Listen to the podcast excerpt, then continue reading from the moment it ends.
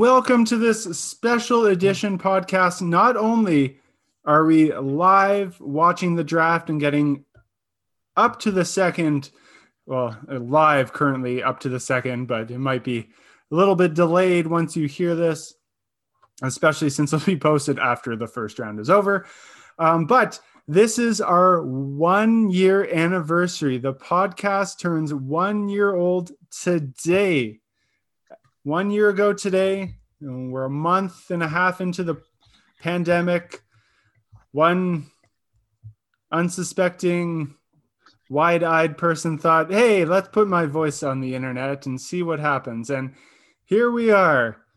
We don't have any haters, but the haters said we couldn't do it. Yet here we are all my goal was to get to seven episodes because they say that uh, everyone who starts an episode or a podcast you uh, get to seven and that's usually when they quit but almost 50 episodes and a year later here we are and we're joined today by some of your favorite guests we have charles and cole we're all representing our respective teams and boy i haven't been this nervous for an nfl draft in probably over a decade. What about you guys? I'm feeling nervous. I'm feeling excited. I mean, all the emotions. It's the start, slowly start of football back. Let's go. Yeah, I'm gonna, I'm gonna echo Cole there, but uh, I, I think I'm more nervous than anything, and I'm sure we're gonna get to this, you know, throughout the afternoon. But the news, the news that broke earlier today out of Green Bay. That's got me hyped up for this. Like I'm, a, I'm like, I'm a happy nervous because I want to see what happens. And you know, there's a there's a lot of teams out there. There's uh, five or six teams that could really they need to start planning for the future, and it's going to start tonight. So it'll be interesting to see where they go with that. Well, let's get in that as they talk and they do the the typical. It's you know after eight o'clock on the East Coast, but we're still going to talk and talk and drag it out as long as possible to get more commercial breaks. Um, but I, I, feel like there's been so much shuffle this offseason that a lot of fans who even diehard fans might not recognize some of the people on their team and so many people from the QB to the running back to cornerbacks and uh, defensive linemen have really shifted around. And the news broke just hours ago like you said, Charles, that Aaron Rodgers, according to one source, of course, uh, officially has not come out, but Aaron Rodgers, Aaron said, uh, I'm out. Y'all are already replacing me. He's given his list of teams that he would like to play for, whether Green Bay goes for it or not. That's we might find out tonight. Uh, anything can happen at the draft. See, I don't know. I feel like it could be another uh, Russell Wilson in Seattle situation where a lot of teams talked about trading for Russell in the offseason and him and Pete Carroll kind of made up and that was kind of kiboshed. But it really led for some great stories through the offseason of will he go, will he not? But I mean, tonight's the draft, and if it's going to happen, it's going to happen tonight. So we'll see. Or in a couple days. You know, the draft kind of goes on. Well, I mean, tonight's the best night for you know when you've got the capital, you've got the prospects, you've got the picks, you've got players. It's the best time you're going to make the deal. But one thing uh, that not a lot of people are going to be paying attention to is that it the uh, the cap penalty and the cap situation with Aaron Rodgers. If they trade for him now, it's about twenty something million dollars on the cap.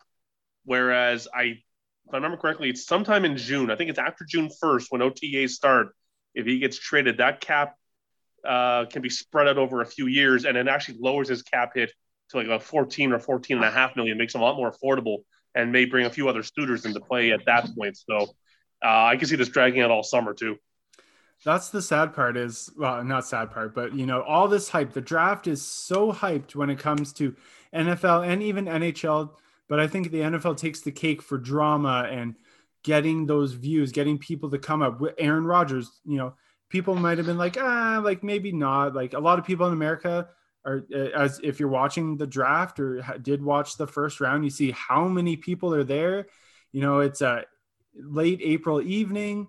Um, but you add that little drama like, oh, Aaron Rodgers might not want to be a Green Bay Packer anymore. what's going to happen? Oh, he might get traded at the draft. I got to watch that. I got to be eyes on that to see that happen.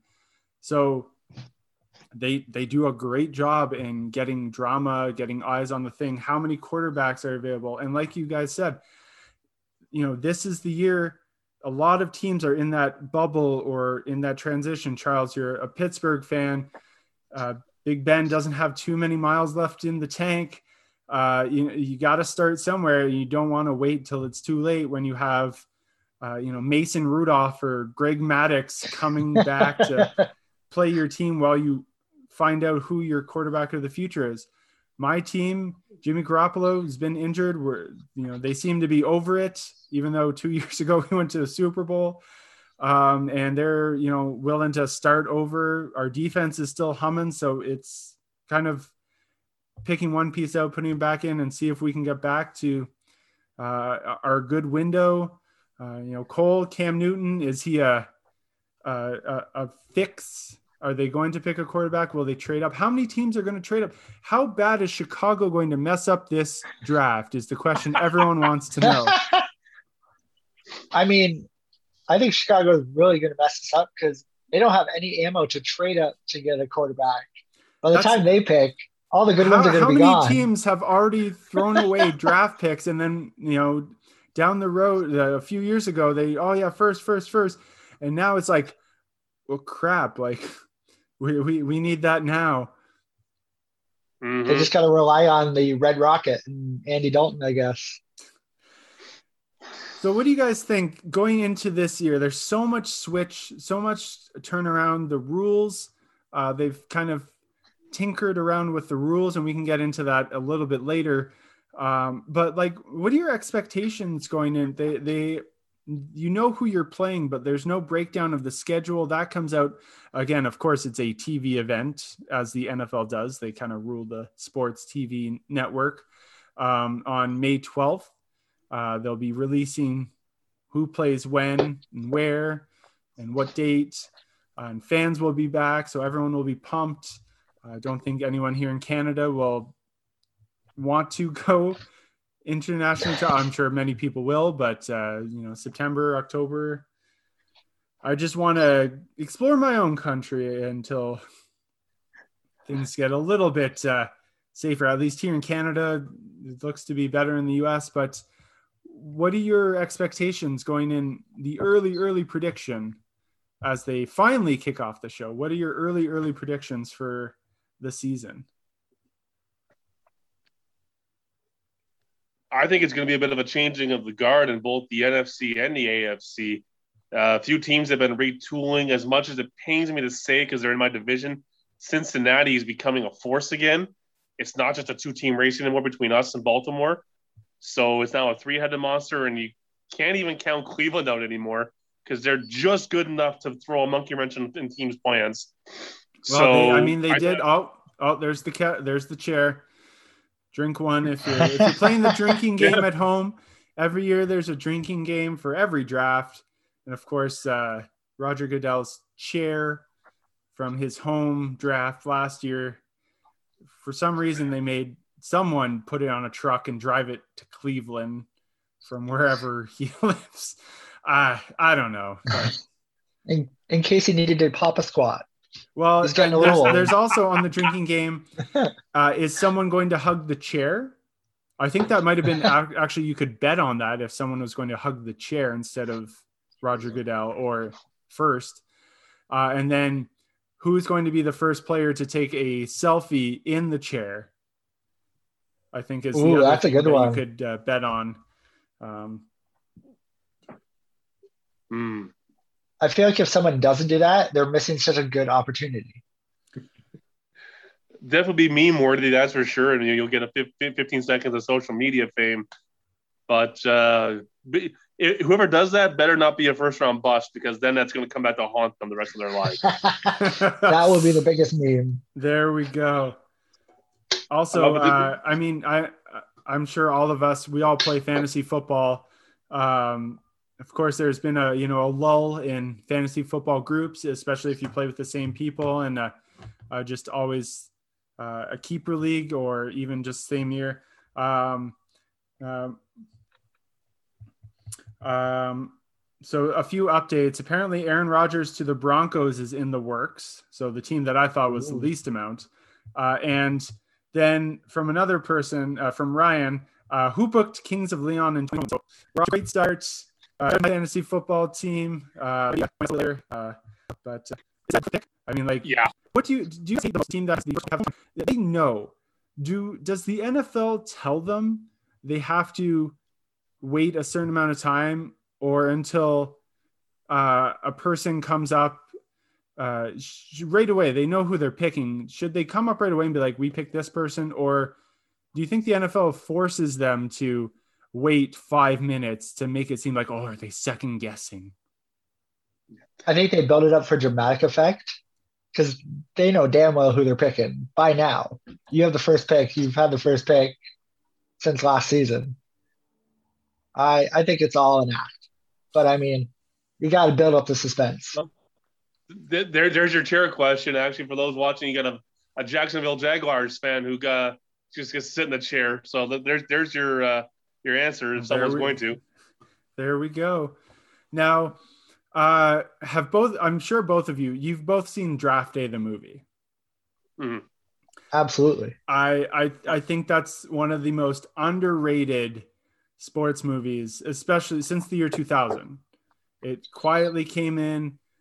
Um, I I just I, I love watching Draft Day. I think it's a once a year, especially around Draft Day for the NFL. It's everything like we've talked about on our episode 25 special.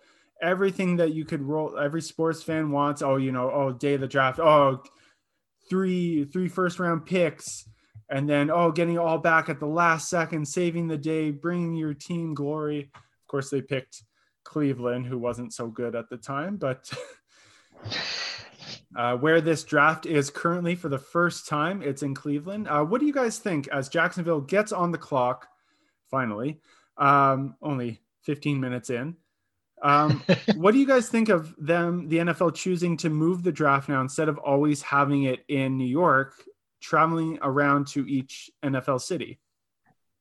I think it's long overdue, and I think it, you know, baseball and bas- especially basketball needs to learn from it as well. Hockey doesn't, you know, they move around every year to year. Uh, it was here in Ottawa back in 2008. Uh, it's all over the place. I think that the NFL is long overdue. Basketball needs to do the same. Baseball should.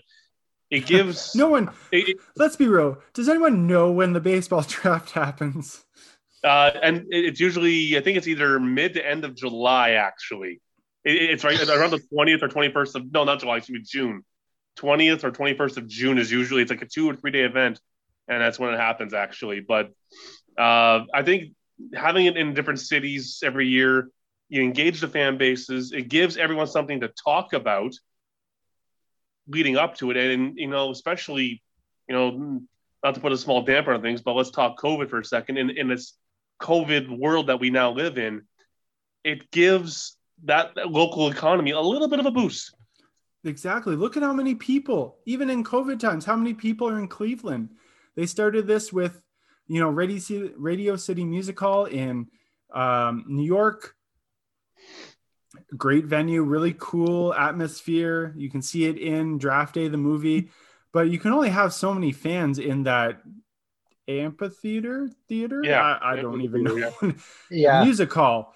Uh, whereas now, since they've started to move it out, they build they erect this giant dome. So even if it does rain, because it's April, many places it's spring, so fans can be covered. But like Nashville in 2019, how many people showed? Like, was it 200,000 for a draft? Something like that. Like it was insane.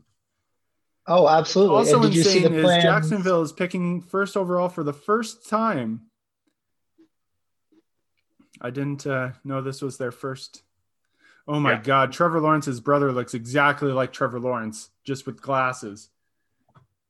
Is he a Trevor twin? Lawrence looks like, looks like baby Thor. Well, they both have. I, oh, I thought I was looking. I thought I was looking at Sunshine, and then I looked over. I was like, "Oh, there he is." They looked exactly the same. Oh, Oh, Chase Lawrence is his brother. Yeah. And he has a beard and he's an artist. Interesting. Whoa, it's so trippy looking at these photos. If you uh, if you want to look up Trevor Lawrence uh, photo or Trevor Lawrence brother's photo, they have, have done a photo shoot, and his brother is way more ginger than Trevor Lawrence is, uh, and has a beard. So, whoa. Also, if you want to look up another picture of Trevor Lawrence meeting Trevor Lawrence's lookalike female. Oh yes, Yeah, That I've- was- that image. I like That's that one. scary one. That's trippy.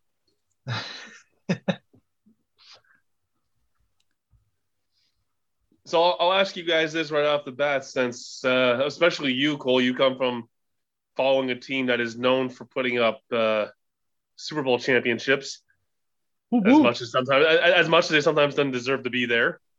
Um, do you think Trevor Lawrence actually is an answer in Jacksonville? You know what? I think so, especially with Urban Meyer coming in as coach. Uh, I mean, Jacksonville has needed a QB for many years now. And I think with his tenacity, like he's been the talk of QBs ever since he was in high school and even before high school. Everybody knew he was going to be going to the NFL. So I think what Trevor Lawrence can bring to the NFL and Jacksonville in general, it's going to be great there. I think he'll be there for many years.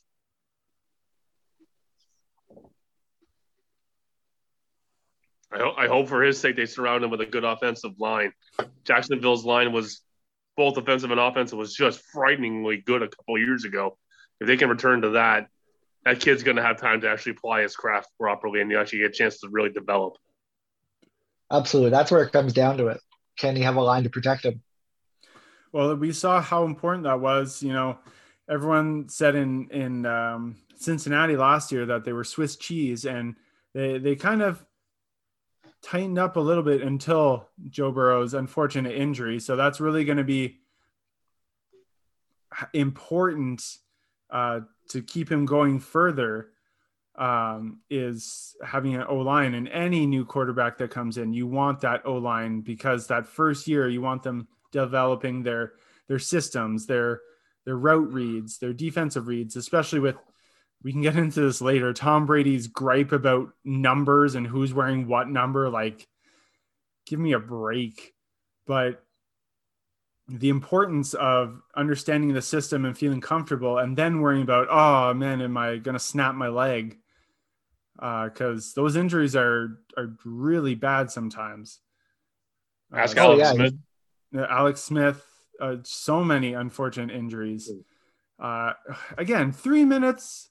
Like, do we really have to wait this long for Jacksonville to call in a pick? Are the phone lines? did not Jacksonville's that known that they're picking first for how many months now? They don't know who they're picking. Do the they don't phone lines in me. Cleveland really like? Are they a busy signal? Are they trying to get through? I bet you go they go down to two minutes and then finally make their call. I mean, how many game tapes of Trevor Lawrence have we seen Mm. since last year? Because everyone, like everyone, knew he he wasn't going to commit last year, so he was coming back. So everyone knew this year he was going to be the first overall. Like, oh my, I mean, we've almost watched a whole 10 minute highlight reel just for him. like. And and for those of you that are going to listen to this podcast, uh, uh, you know, great listening when they're we're just waiting for something to happen. There's, you know, only so much, and it's going to be a long evening, uh, potentially, if we record the entire, however long this takes, two hours. But um, this is the point where it gets frustrating in the draft, where it's like the, the broadcasters, you know, they can only talk about so much. They can only talk about a player so much. And then once they're drafted, guess what? We get to see more highlight reels while they walk or while they get to the the stage or the the TV cameras at their house go to uh, their house. Ah, just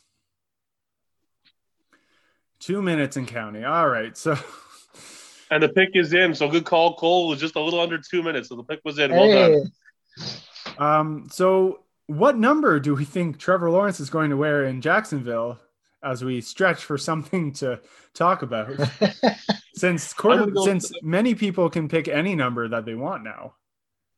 Uh, but quarterbacks generally stick with uh, numbers. They don't go too high. I'm, I'm going to say uh, I'm going to take a page out of my boy Big Ben's book. He's going to go number seven. Seven. He has all the numbers to choose from because Jacksonville doesn't have any numbers that are untouchable. So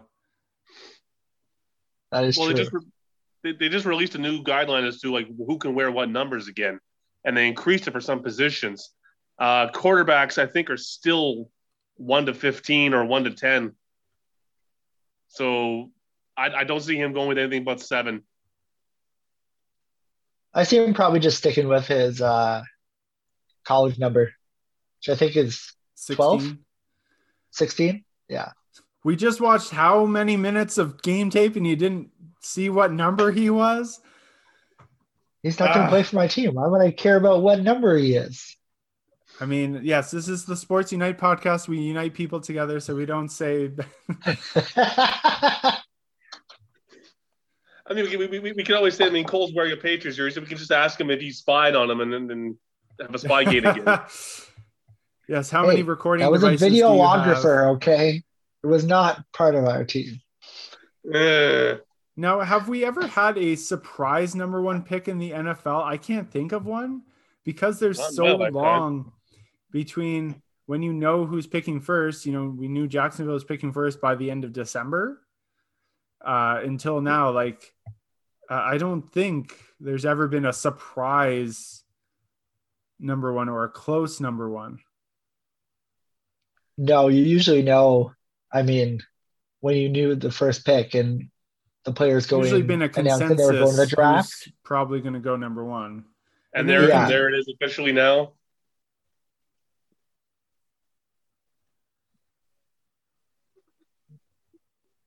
Hugging all his parents. Wow! Sun- oh my God! Big surprise! Holy cow! Trevor Lawrence! No way! The number one pick in the Congratulations, NFL Sunshine. Never, never a. Congratulations, Sunshine, going to the Sunshine State of Florida. Uh, God bless. Oh, you see, I think it was his dad. He turned the Gatorade bottles to make sure that they were visible. Got to get that sponsorship money. He's a pro now. Yeah, he can make earn that money. Although the NCAA is changing that very quickly, but um, so yeah, let's get into as we wait for the second pick, uh, which will be a little bit more interesting. Um, what do you think, especially Cole, being uh, an still a Tom Brady fan, ex Tom Brady fan? Do you have a bad breakup? Um, I he, still had a- him. he came out and he said, "This is so stupid. Oh my god, the people are going to get hurt. I can't. Who's going to be able to pick the backside linebacker blitzing? Who cares what number you are? Like, does it is Hey. it really that like? Oh my god, only the ones between fifty and sixty nine can rush me? Like, really? Are you that like old man? You know much how much of an old man he sounded like when he came out and said that on social media? He, he's aging now, okay? He's getting up there.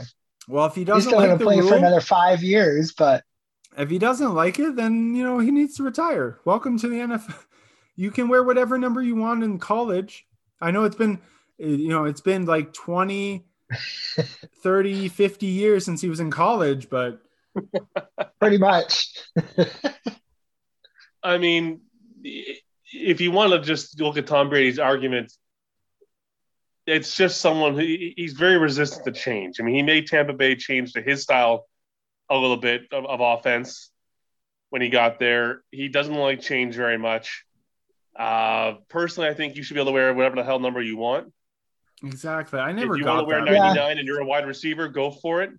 Uh, you, you don't see too many teams in the NHL bitching about, you know, oh, the left winger's not wearing number 15 or he's not wearing whatever number. It's I the I- only I can't sport pick that has this number rule. Like I don't I never really understood it. It didn't really make much sense.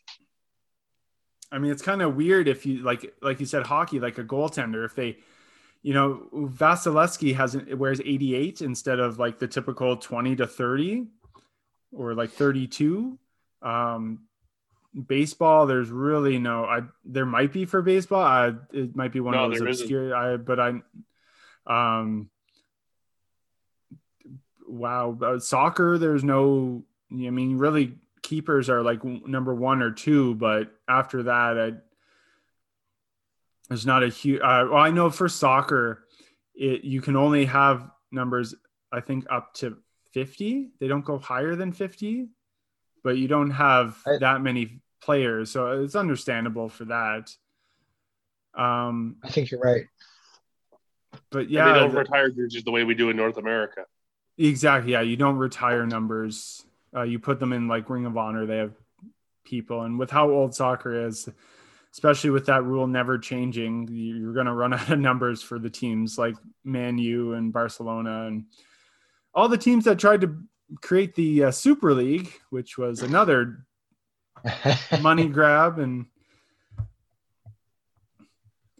Uh, that's that's a talk for another podcast. As the Jets are on the clock, um, what I do like that the NHL or NFL does is as soon as Jacksonville put in their their pick, they don't have to wait for anyone to announce anything. They're they're on the clock, so it kind of after that first pick, it leaves that like dreaded ten minutes in between where people are going to run out of things to talk about uh, a little bit quicker. Uh, so you go from half talking about Trevor Lawrence now, now they're talking about who the Jets should pick. So that's the, I guess, the good part. Uh, now, now, quick transition. now uh, it was also said. Oh, and we just got a word that uh, rugby requires numbers per position, which I guess that that makes sense.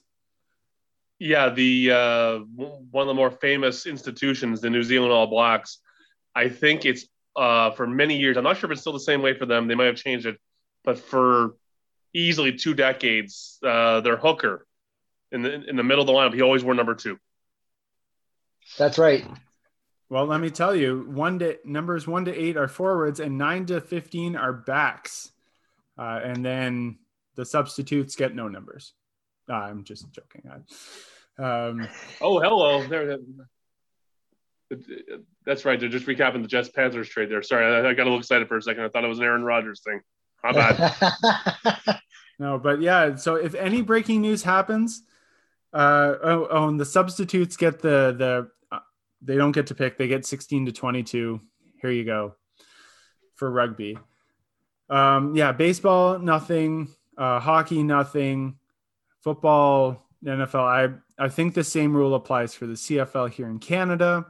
Uh, but I think they're a little bit more relaxed. I think it's just normal for players to pick their traditional numbers. Uh, but I do think there's a few obscure ones that in the CFL, anyways, because we're we're the fun league compared to the NFL. And then you Um, why am I blanking on the fourth big sport? Oh my god, Basketball. basketball. Yes. Oh my. Ah. oh. I mean, Uh, I, I know I'm the elder statesman of the three of us here, but man, you're getting old, Justin. I, you know what? It's been a very long week. We didn't have a podcast last week. I'm not that sharp. Uh, basketball, there's there's no, No. there, there's no numbers. They they really don't want you to go high, but there's no rule, I believe, against it. I'm pretty sure the, the unspoken rule in basketball is just don't wear 23. Yeah, 23. Even though it's not retired league wide, which it probably should be, but uh, yeah, I mean, I think there's no- LeBron wears it in, in, in LA, but that's yeah, LeBron. there are That's- certain players that can get away LeBron's with it, LeBron's always worn it. but there's Well, yeah. he, he wore sticks in Miami.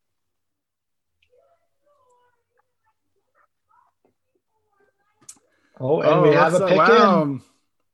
A Zach fan Wilson in. to the Jets. Oh, Saw he that showed, coming. him, he showed him the pick. Wow. That guy looks way too comfortable in a La-Z-Boy. Uh, That's not his first rodeo, let me tell you.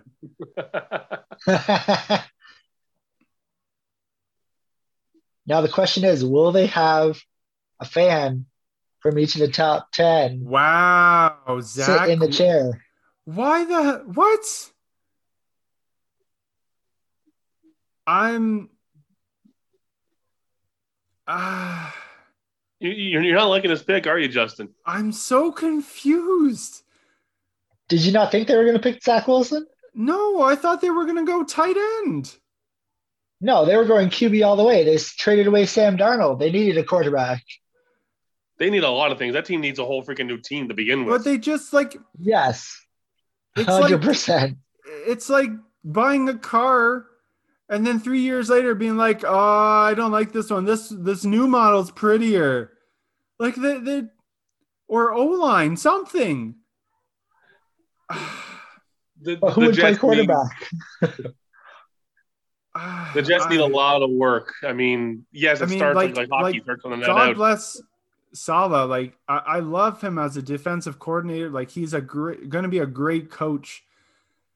Absolutely. But like, uh, uh, uh yeah, I, that's why I'm not a Jets fan. I don't know. uh, uh, everyone seems to be loving it, so maybe I'm missing something. But uh, Well, I mean, it, it, we we always, always talk about in hockey, you start from the net out, right? Unless like defense wins championships, you start with the goaltending and you build around, you build from there. You always you got to build. You start with the quarterback in football. You don't you don't win without a quarterback. Uh, So- that's That's a great analogy. Absolutely. I mean, I, Especially yeah, and yeah, to, to I- your point, Colton, the way the league is shaped now, you got to have a QB, and if they can actually put an O line in front of Wilson to protect him, maybe, and I stress this word maybe, they might be relevant in November and December for a game or two. So it's it are do the Jets improve from a one and eleven season with Zach Wilson now? Not with an O line, they don't. Uh, uh, I mean, I'm I, I don't I didn't want Zach Wilson on. I don't know if that's mean to say on my team. I so I I'm, I don't think he was ever an option. Um, No. maybe I, I'm I missing think he was something. I didn't. I didn't really watch any college football this past year. I watched less of it because half the teams weren't playing, or it wasn't. Didn't feel like a real season. Uh, so I think obviously I missed out uh, on that. So I've just been catching up on the scouting reports. So uh, and maybe uh, Well, he, he is a pretty accurate thrower. He said he said BYU's uh, record for completion percentage in the season. It's almost seventy four percent. So he he can get the ball where he wants to put it. So he's got the arm strength, and it looks like he's got the accuracy. He's gonna have to make sure he can think under pressure because I don't care how good you are in college, there is no defensive line coming at you like they're like, like an NFL defensive line. That is No, that it's is a completely seven different game. very mean, nasty people coming at your ass. yeah. Well, this is the thing. Like, who did who did BYU play? Because they're in a they're in a weird con. Okay, so they played. While you're looking at that, Justin, your team's on the clock right now. You got Uh, three and a half, three I'm. I'm just distracting freak has myself. I don't want to think about it. Who are they going for? Uh, I mean, but- I'm I. If I were to put money, they're probably going to pick Mac Jones. In my heart, I don't want Mac Jones. I would love to have Justin Fields, uh, Trey Lance. Uh, I would go with Trey Lance because I see him as another Josh Allen. Um. Yes, uh, Justin Yeah. Fields too did incredible at Ohio State. Like, there's nothing to hang his head. Was Justin Fields on uh, QB one? Was he one of those? No. You're No. thinking um, there was a different QB that looks similar to Justin Fields.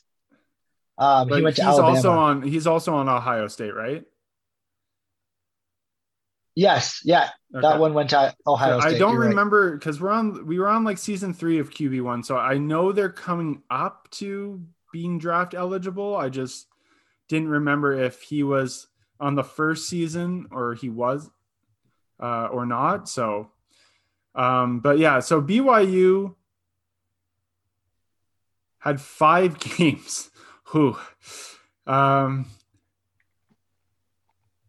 oh no, that was their con. Oh, there's only there's only six teams in their conference. yeah. Um, UConn didn't play. UMass only played four games. New Mexico State played two games. So it was really Army, Liberty, and BYU in their division, independent foot, I don't even know what division they play in. Ooh, Um, correction. He actually was on okay. QB That, one. that's what I thought. See, You're absolutely right. I might be over I way to fact check overtired, but let me tell you, I I know my See, I thought you were corrected. speaking of Spencer Rattler also. no. I He was on. to- he was to the on the last season, right? Like 2019. Yeah. Yeah. No, I I remembered him, but I thought Justin Fields because he you know we share the same name, so I'm like, hey, any opportunity I get, push the name. Well, not, not not to get you too worked up, but now your pick has been put in. So now we're about we're going to find out in a moment here who Justin's 49ers will take. And I actually, I'm- with you, Justin. I want to see you guys take Lance. He's got a Josh Allen like arm, and in that divi- like in that conference, I mean, you, you got to play against uh, Russell Wilson, who, while he takes a beating, still has an arm matched by only two or three other Q- QBs in the league, and Kyler Murray, who's a, a, a- a good quarterback. So you guys need someone who can gun that ball. right? Like that's the thing. Like you Yeah. know, Russell Wilson, he's not old. He's he's still on the younger side, but just he's been around for so long that, and we've talked about him for so long. He feels like he's Ben Roethlisberger. He's like, oh, he must be almost retired, and you're like, oh, he's like thirty one. 30 31? Like Yeah, he's still He's really young he's still. still got you know eight he's still in his prime like he's not going anywhere and then yeah kyler murray really emerged as a, a great pick uh, for arizona and then uh, you know matt stafford coming over to the rams that's a crapshoot i've always liked him uh, i felt bad for him being in detroit um, he never got a fair shake him and megatron like they they should have been a force in the NFC and just it never worked out. Uh, you know, Megatron retired because he got tired of not winning. Feel bad for him. Oh, here we All go. right, so yeah, my if I were to bet money, Mac Jones, my heart, Trey Lance. If we pick anybody else, I'm gonna run out of this room. I was Trey sharing Lance. this Mac. Oh, How are you? You guys are so far ahead of me. This the internet I'm here not. in Saskatchewan is like Uh, I'm, I'm watching live on TSN. You picked up Trey Lance. oh, that's a good pickup. yes. Well, Justin just had his night made, ladies and gentlemen. The He's gonna future the is rest of the here. Woo! Good pickup by them. Oh, really good smart pickup, by them. Whether or not they keep Jimmy Garoppolo, there's your heir apparent right there. And now that Yeah. they can build for the future as well, the, the present and the future, uh, probably the smartest move the Niners could have made all night. Yeah, since they picked up that pick, uh, that was the best pick they could have gotten because now Jimmy G can take him under his wing for a year. You know, I think that's a great pickup. He's a mobile Oh. quarterback. He has a great arm. Oh, there You- we go. North beat- Dakota. You know, in You Saskatchewan, we're right G. below North Dakota. I'm just going to go thank North Dakota.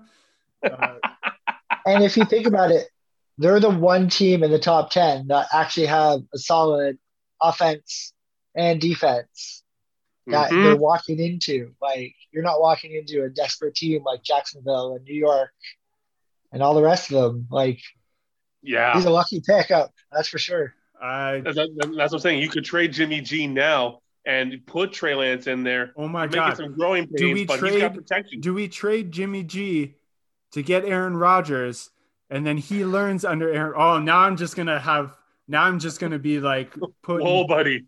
Let me tell you now. This is my draft day. Okay, this is we picked the right person. we we are we're running. We're we're hyped up now. We're gonna be. You know, he's gonna learn. Uh, you know what? Even if he if we, even if we have Jimmy Garoppolo, I still like Jimmy Garoppolo. As much as everyone's given up on him, he still shows greatness. He gets injured. I mean, that's sometimes that happens. I you can't can't change anything about that. Me being injured, me tearing my Achilles. I, I couldn't change. I didn't do anything. Couldn't do anything different. Look at that, Steve. Oh, Steve McNair. I love Air McNair. Give me that all day with our defense. Yeah. Kyle Shanahan uh, chose a good one.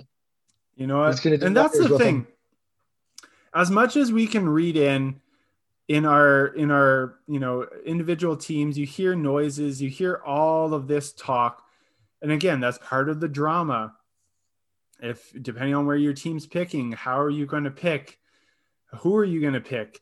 You know, oh, this coach prefers this player, but the GM wants this player. Like it's a battle between the head coach and the GM. Like, how much do you guys read into that? I mean, I personally just think it's a lot just for show, and they go back and forth to create some stories. I don't read into it too much until you really start to hear more and more about it, more sources come out. It, I mean, yeah, I think Cole just sums it up best. It is just a lot of people just trying to hype so that way it keeps people talking and it's um, verbal clickbait, if you will. Um, really, you can't put any faith in what you hear unless, like you know, reputable pundits start talking. Then you can then you pay attention a little bit. I I think I find it easy to when it's not your team to again like you said like blow it off like it's like smoke or like oh someone's trying to ruffle up or some blogger wanted heard a coach say something out of con and you're just like oh he totally wants this player but when it's your team you have to be like it, it gives you that second doubt be like oh really and you try and be like do they think this way uh, is there like an issue? Is there going to be beef between the GM and the head coach? Not like, uh now that my team's out of the way and we can breathe. Uh, Trey Lance, if you'd ever like to come on the podcast, I would love to have you. I'm sure you're very, very busy right after this and probably for the next 18 years. Uh, but uh, you're always welcome on the podcast, no matter if you play for my team or not. Big fan. Um, Atlanta. Now, there's rumors out of Atlanta that come June, like you said, with the, the bonuses and all that, um, that Julio and teams have already inquired about what it's going to take to get Julio. Now, he can't be traded until June, so there's not going to be anything tonight. But does Atlanta finally understand that they're they're the three four years ago they were blew the Super Bowl that they got to blow it up? Yeah, Julio's going to be gone by June. They can't keep him around. They don't have enough money. They they could use that asset somewhere else, big time. So I think who it's do time they to pick? let uh, Julio go. I think they go Pi- Kyle Pitts out of Florida, the tight end. the, Yeah. But the one that I thought the Jets were gonna pick. but see, also if they're going to get rid of Julio, they could pick up DeVonta Smith from Alabama.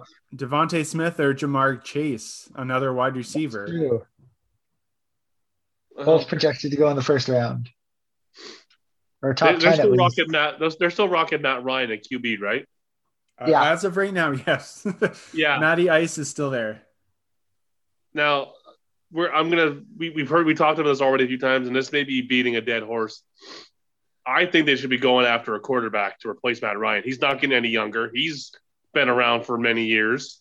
Do they do they get Mac? You know, maybe they. I, I can see them taking Mac Jones right here. I, I I wouldn't be surprised to see Kyle Pitts go, but Mac Jones would be one. Watch that. Watch out. I- I'll say Pitts or Jones. Hard to know which way. It depends on how how Atlanta's going, but I think Cole's right. Come the pretty much the day after Julio gets his bonus and it changes the cap hit, he's gone somewhere. And No, I didn't watch in regard to Atlanta. Atlanta. I, who's their second and third wide? Like, uh, without looking at the roster, I have no idea.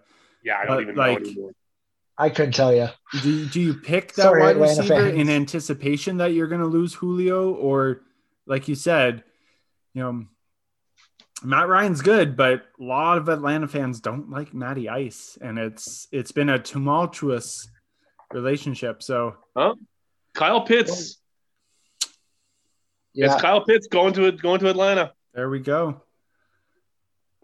We'll see beforehand, like uh, with the fear of the cap coming out, they were fearing they were going to lose Julio and Matt Ryan and not even be able to afford them. So I think now at least one of them is going to be out. It's definitely going to Uh, be Julio. They'll get more for Julio than they will for Ryan. Yeah. Yeah. Yeah. Julio, like Julio's very coveted. So next up is Cincinnati. Now, the joke is that Cincinnati will pick a wide receiver, even though they should pick um, a offensive lineman or someone to protect Joe Burrow or more support. Um, but they're very heavy on wide receivers. Uh, so who would fit better for Joe Burrow's style of play? Would it be Ja'Marr Chase or just DeVonta Smith just throwing it? Just you know, DeVonta Smith was, I believe, is faster than Jaylen Waddle, uh, and just throwing it up there and hoping he can run under it. I'm going to say Ja'Marr Chase just because they both went to LSU and they learned that whole regime. Mm, yeah, That's He's- my vote. He's got enough weapons as it is. I don't think they need to go out and get any more. Worry about protection because, and I mentioned this earlier, the NFC, sorry, excuse me, the AFC North is still the most smash mouth division in football. Those are the most violent and brutal games between teams you'll see because they just do not, no one likes each other. The moment you put on a jersey and it's the wrong one, you're hated and people want to hurt you. So you, the quarterback needs to be protected. And Joe I Burrow completely got, agree with you. Joe Burrow got his ass handed to him by the A, the AFC North a little bit in some of those games. He got beat up and he got pummeled on. So they need to worry about protecting him, especially if he's going to be their cash cow, uh, face of the franchise. He's going to be the guy who leads them back to respectability and you know maybe for the the fans in Cincinnati a championship. When was the last time Cincinnati had anything to cheer about? Well, yeah, look at the first year he had to get surgery on his knee. The guy almost basically took his leg off and needed some protection. did it for the Big team. time. He almost died for the team. His first year in it. the Cincinnati team that wasn't going anywhere, but they they looked pretty good with him. So I, I'm confident that he's he's very good for their for their future. So they're they're building on something. Now speaking of Absolutely. tight ends, um, out of the grave comes Tim Tebow. Timothy Tebow Mm. is now working out in Jacksonville as a tight end. He uh, he retired from baseball. That that venture is done, uh, but he's looking back at football. Can you picture Trevor Lawrence throwing a pass to Tim Tebow, the tight end? Absolutely. Absolutely, yes. Tim Tebow's got he's got the body of a wide of a tight end. He he could he could take a hit or two. He can play. I think he's got the body. I agree with you on that one, but he's definitely out of the loop of playing. Like he went to baseball for how many years trying to make it and then called it quits. Yeah, but that's the thing though. See- Baseball makes you be like this ain't the like 90s baseball where you just you, you can hit a ball, you don't you hit it far enough, you don't really have to hustle. So baseball is very very athletic nowadays compared to what it used to be. So That- he can't that's very baseball true. career. He got the double A, and that's you know double A is people can That's say oh it's very true. halfway there, but people get called up from double A right to the majors all the time. He was starting to knock on the door playing major uh, like playing for the Mets. So Yeah, he- you're right on that one, big time. a lot of those He- running quarterbacks were you know are big guys so like they they could easily transit as long as you can catch and i guess block because that's what half the tight ends do is a lot of blocking as long as you can do that you can i, I don't see why you can't make it as a tight end then you add a few trick plays I mean, I'll I'll never really love Tim Tebow because in the first year with the new overtime rules, divisional round, Denver versus Pittsburgh, the first a lucky play pass right over the middle for an 80 for 80 yards and it was game over. uh, So I'm Yeah. never gonna like Tim Tebow. Sorry, because he making up the Steelers the playoffs. I hold I hold a grudge, uh, but at the same time, if he can make it, if he can prove it, he's he's got the position down and he can block. he can catch, and, and he, he can be a valuable tool. More power to him, and best of luck. I hope I hope he makes it. Now, um, looking at the the crowd here, is this kind of the first big event that at least American can say like we're back, like because there's probably a good few thousand people crammed in there. Uh, now they say For everyone has been vaccinated, so I mean, I guess you'd have to prove that. So, is this kind of America showing like, hey, like we're beating this thing, we're back, like, like they like to be like, hey, don't worry, we fixed everything. I don't know what the vaccination levels are in that specific area. Um, I wouldn't quite go that far to say that they're showing that we're that they're back. I think a little bit of his wishful thinking that they're just trying to get show people what normal school sort of looks like. Mm. But I think there's still a bit of a ways to go. I think that's what they announced for the upcoming season is they're gonna want to try and get full stadiums everywhere, but everybody has to be vaccinated. Yeah. I, I'm all for that. Um, you know, I can't wait to be back at a a sports stadium. I can't wait for you know the CFL delayed this season because uh, they say they want, but they really need fans in the stand to to help recoup and make money. Um, they're football crazy here in Saskatchewan, so I'm super excited. Uh, of course, I'm not a Saskatchewan fan, which uh, I can't wait to fly my flag on my car, wear my jersey around, uh, which is not green because that is the color for Saskatchewan is green and white. So I can't wait to stand out and get booed. Uh, I love getting booed. Uh, and uh, so yeah, it's I, I can't you know just thinking about it makes me remember what it's like. Hockey, I miss going to hockey games, even if it's Oh. junior hockey. Uh, you know, there's no NHL team where I am, so I, I'm not going to be able to see as many NHL games as I'm used to seeing. But you know, Winnipeg, Edmonton, Calgary, they're they're all a drive, but you can certainly drive that way.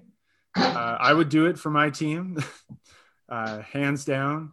Um, so I, yeah, I can't wait uh, for that to return. And I know many, many people are really anxious. They want, they, they want that return to normalcy. I know people are getting antsy, but uh, this is the podcast message to when you can uh, get vaccinated. I know it's been a struggle. It's been messed up depending on where you are, both in Canada and the US and wherever you are around the world, because we do have worldwide listeners. Uh, when you can, get the vaccine uh, and you know protect everyone around you, protect your friends, so that we can get back to those full stadiums and events and celebrate together, get booed together. You know, even getting booed, as much as it sucks to get booed, kind of miss it. You know what? I will never complain about buying an oversized beverage at an arena I will ever take a ten dollar beer anytime at this point. Well, to bring it back to a little more uh, relevance, the Cincinnati Bengals pick is in. Let's see. Now, what do you guys think went about the draft hats? Uh, it's always a big thing. What uh, the the new like 'em. wear? Uh, you like them, Charles? I, I, like like them. them. I, I might just have to pick up one after this uh, this draft is over. You know, Well, Wait you know for- what? I'm going to go. payday Justin, you, and- you called this one good. Ja'Marr Chase. there we go. Look at Oh. that off the board. Saw that coming. I was kind of hoping they would go offensive line just so that way Joe Burrow doesn't get another torn ACL because he got hit 70, I think it was 73 or 75 times he got hit. Yeah. Yeah, That's he way got too hit a much for a quarterback. Now here's where it starts to get hoping they would interesting. too, but we get Miami next, and then the Lions, and then the Broncos. Now the Broncos. Uh, Carolina. Oh, did I miss Carolina Car- oh. I jumped the gun because Denver has that uh, potential. Are I just I like if Denver can pull off this this Aaron Rodgers thing, tonight, like before they pick in probably 20 minutes at this point, like I guess that gets me excited. But uh, looking forward, so Miami, uh, would Miami go O line because they're pretty set.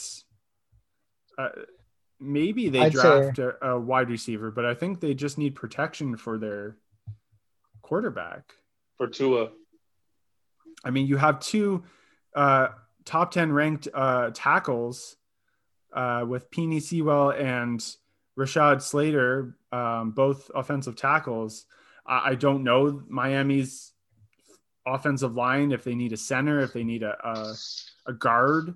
Some people are more adaptable to switch from tackle to guard. Others, like um, the the big trade for Kansas City, uh, he wanted uh, Brown wanted to be a tackle, so they didn't want him to be a tackle, so they traded him. Uh, and mind you, too, this is Miami. Like this is a pick from Philadelphia. So how much did Philadelphia need this pick instead of uh, being down at 12th? Well, That's all in the past now. Yeah. And it's funny. Uh, the the commissioner of my fantasy football league is a diehard Philadelphia fan. I felt really happy for him when they won the the Super Bowl, but it's just it's one of those teams where like the second things go bad, everyone turn, and it's just it, it's not heartbreaking, but it, it's kind of heartbreaking, funny at the same time, just to just to see the complaints and the the frustration, partly because it's not your team, so you you don't have to worry about that. I could definitely see the, Dol- the Dolphins going with, uh, how do you say his first name? Penny? Penny Sewell? uh, I, one or the other. Uh, I, I'm horrible. Panay Sewell? I don't know. He's an Yeah. offensive tackle, and I, I, you know what? I could see them definitely going with that because they, they, they could use a little bit of an upgrade. I think either one of them, either one of the tackles, I think would be a huge upgrade for them because they need some more protection for Tua. They have the wide receivers already down pat. And see, I that's the thing. It, it all depends. Did or you know do you do you put Oregon ahead because they have a tougher schedule over Northwestern? Northwestern's gotten a lot better in the past decade, decade and a half in college football.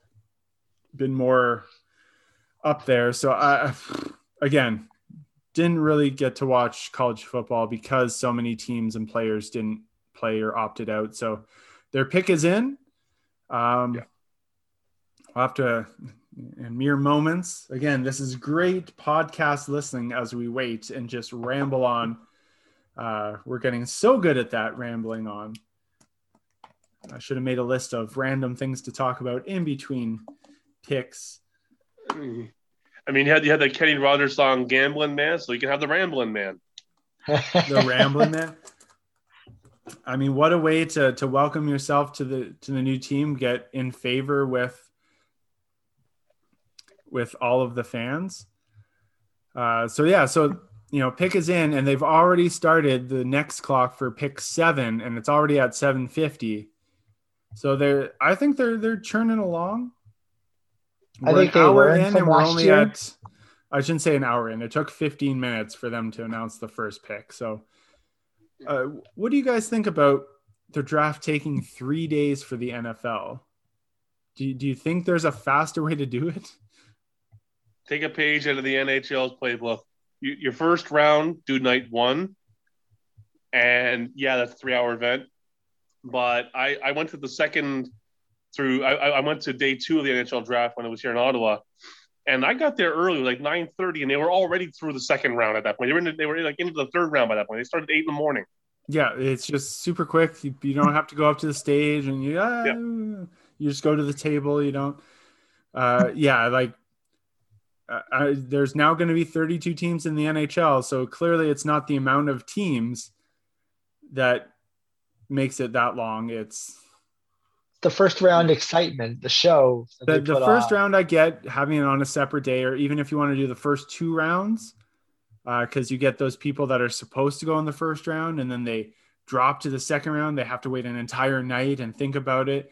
If you have that one to two, uh, I, I wouldn't mind. I would watch the second round, but yeah, day two, and especially for the NFL, day two into day three, I I get updates, but I, I can't say I've really watched a day two or even a day three. Oh, I never have watched a day three. Uh, No, I'll get the updates. look at that Miami fan. They're they're so decked out. Jaylen Waddle, wide receiver from Alabama, going to the Dolphins. Wow. Wow, I did not see that coming. Uh, He, I think he was projected to be more of a mid-round pick. I think, I think he shot up a few spots there. He shot up a lot. Well, I mean, yeah, DeVonta Smith was the first wide receiver for Alabama, and he was always the second. He, he, he even looks a little surprised. A little. And see, they Not gonna lie, like that's the most surprised I've seen an Eagles. NFL. He to yeah, he totally did not think he was going. I mean, good for him. It- great. That's what you want. You want those surprises and you know the shades, trying to hide the what's going on. But I think the greatest thing about the all the drafts, especially like the uh, the NBA and the NFL, is those whacked out suits they wear on on, on the first Uh, night. the suits. Absolutely. I missed the the early two thousands. Just the super baggy suits. Like, uh, that was a fashion trend. The baggier, the better. The baggier, the better. Now it's all who's wearing what designer. Oh, so he's Customized also a punt returner.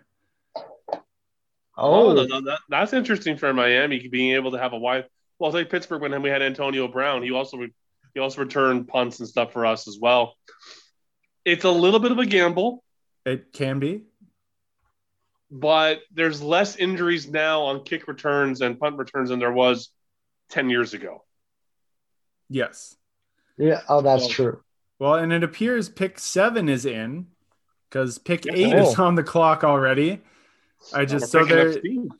So Detroit is picked. Uh They're wasting no time. I mean, if Sean uh, if Sean was here, Sean's a, a diehard Detroit Lions fan. Uh, you know, God bless them. They've been through a lot. They now have uh, Jared Goff, Yep. so a younger quarterback, but mixed bag.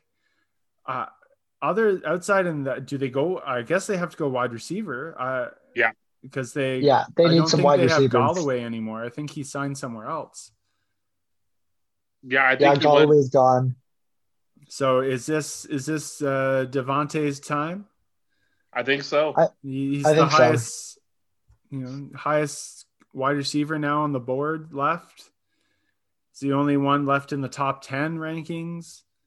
Uh, and depending that's on who and if it is ranking DeVonta. Smith, that would explain why the Lions picked one in because if he, if he was still available, they're like absolutely snatch him up. See, that's the thing. Yeah, that's what I not like about some some teams is if your if your guy is still on the board, just shoot it in. Don't don't even second guess because once you start to get in your head and second guess yourself, that's where mistakes happen because people are human.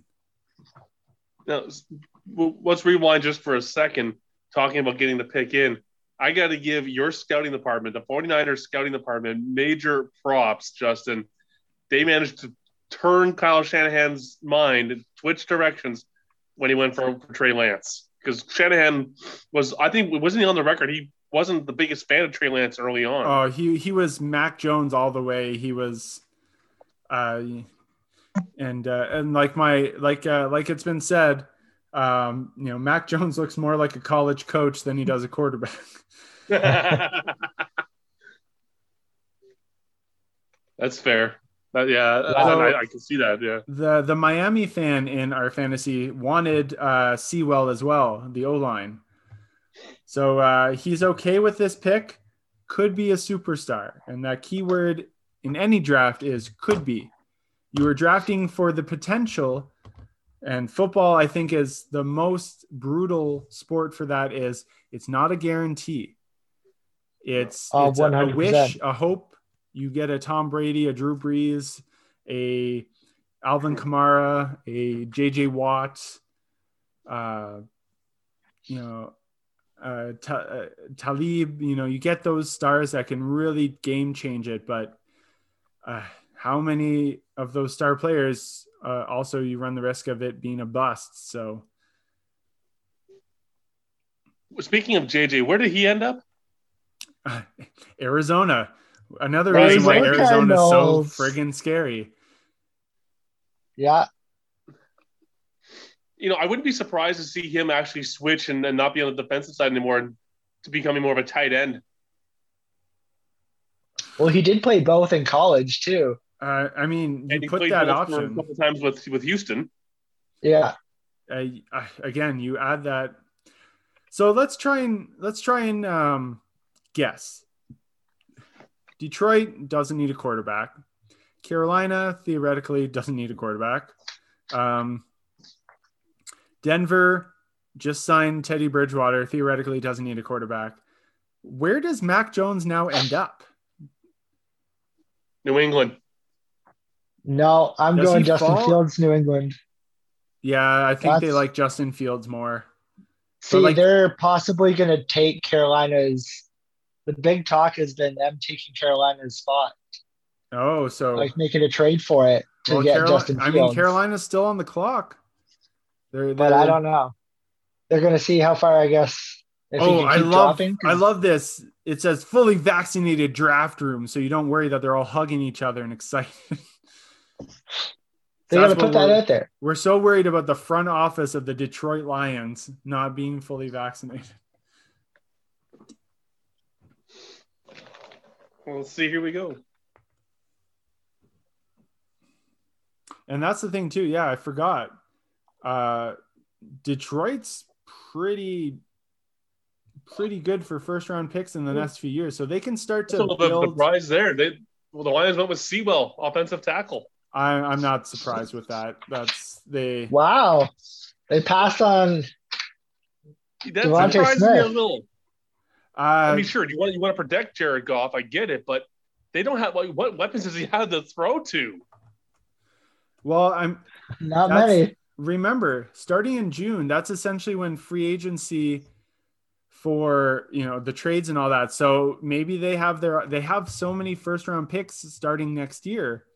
They can use a couple of those to Eh, maybe. Maybe So- Julio will go there. I I'm just saying Ooh. I think they might try and lure a high end free agent or a trade. They have those those picks available. Like yeah. Breshad Perriman is their essentially top with Tyrell Williams, um, wide receiver. They're good. They, they have Hockenson for tight end, so they're okay for for tight end. But they, they don't have any legit threats down deep. And to your point there, Cole, Julio, maybe. That I can see that happening. They have a You- lot of you picks to throw give away. So You throw a first round pick at uh, Atlanta for 2022. Maybe like they have a bunch, so they're they're okay. yeah, it's not like it would hurt them. But now, do you guys think that they consulted Jared Goff on if you would like a wide receiver or protection? I gotta say probably not. Yeah. It, it, if it was Tom Brady, Ben Roethlisberger, Aaron Rodgers, yeah, you consult. Jared Goff doesn't have that that, that street cred in the league yet. I I don't know though. Like he got that massive contract out of going to the Super Bowl and laying up a goose egg, but they're still like, yeah, we believe in you. And then you know, two three years later, they ship him off to Detroit. He, he- he's a little too inconsistent, in my opinion, to be if I'm a GM or coach to be like, well, hey, what do you want? I'll be like, no, what's what's best for my team. I mean, I agree. Yeah, Having played against him, I, I completely agree. He was uh, slightly overhyped. I mean, Uh, Can, can we just talk about how big some of these guys are? I mean, Justin, you and I are two very large men. Uh, you're what six four. I'm six five, and I, I tip the scales about 280 pounds. I mean, I'm, I'm not exactly a small man, but some of these guys are getting drafted 6'6", 330 pounds. I'm just like, where do Oh, they they're build you? monsters. Where do they find you guys? What do you what do you eat? It's it's crazy. Uh, So Wheaties. Trey Trey was 6'3", 224, and some of them were like, ah, he's a little skinny. And it's like 6'3", 224 is not uh not really Yeah, it's that not small. skinny. Especially Trevor when it's, you're, you're not you're not having that, you know, beer keg in the middle. You're having those you're pretty strong stomach muscles and it's pretty flat there. So I mean, a lot of of that wait. is muscle. And then you get And into just the wait, they're there. get more muscle. Yeah, the linemen they have they have muscle and then they have a little bit extra for for uh, for protection. so it's muscle on top of muscle, and it just makes them look massive. But they're in no means out of shape like the like what used to be what you say what a lineman would be. These linemen can run forties in like five three, like it's insane. which shouldn't be possible for a guy who weighs 300 plus pounds. Exactly. should Not not even physically close. possible. they're they're moving they're they're they're going like a freight train and it, they look scary if you're ever like staring down one it's a good thing I most mean, of the time uh, they, but- they don't get a running start you know I mean, my, my old man, may he rest in peace, he was 6'3", 350 pounds. But if he tried to do a 40 yard dash, I'd be like, um, an hour later, he might finish. Yeah, i'll make reservations or i'll change our reservations for lunch like Oh, they're some of the offensive linemen are definitely built different. so the, the there's always one player who kind of seems to fall and it appears that uh, unless a team is gonna that already has a quarterback wants the competition or extra like i don't see carolina i mean maybe carolina picks mac jones because they have is it dalton that they have i don't even remember No, Dalton went uh, to Chicago, did he not?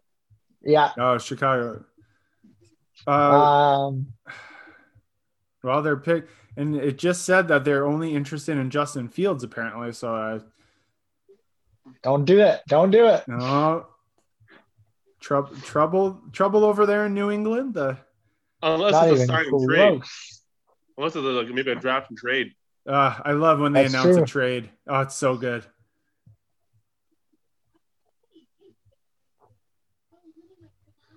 Uh, Now, so see, what- what now was the- I think they they definitely control this because now they're just dragging it out ever so slightly to make you question what they're doing. God damn it! Well, we, we Goddamn got the the NFL. going here.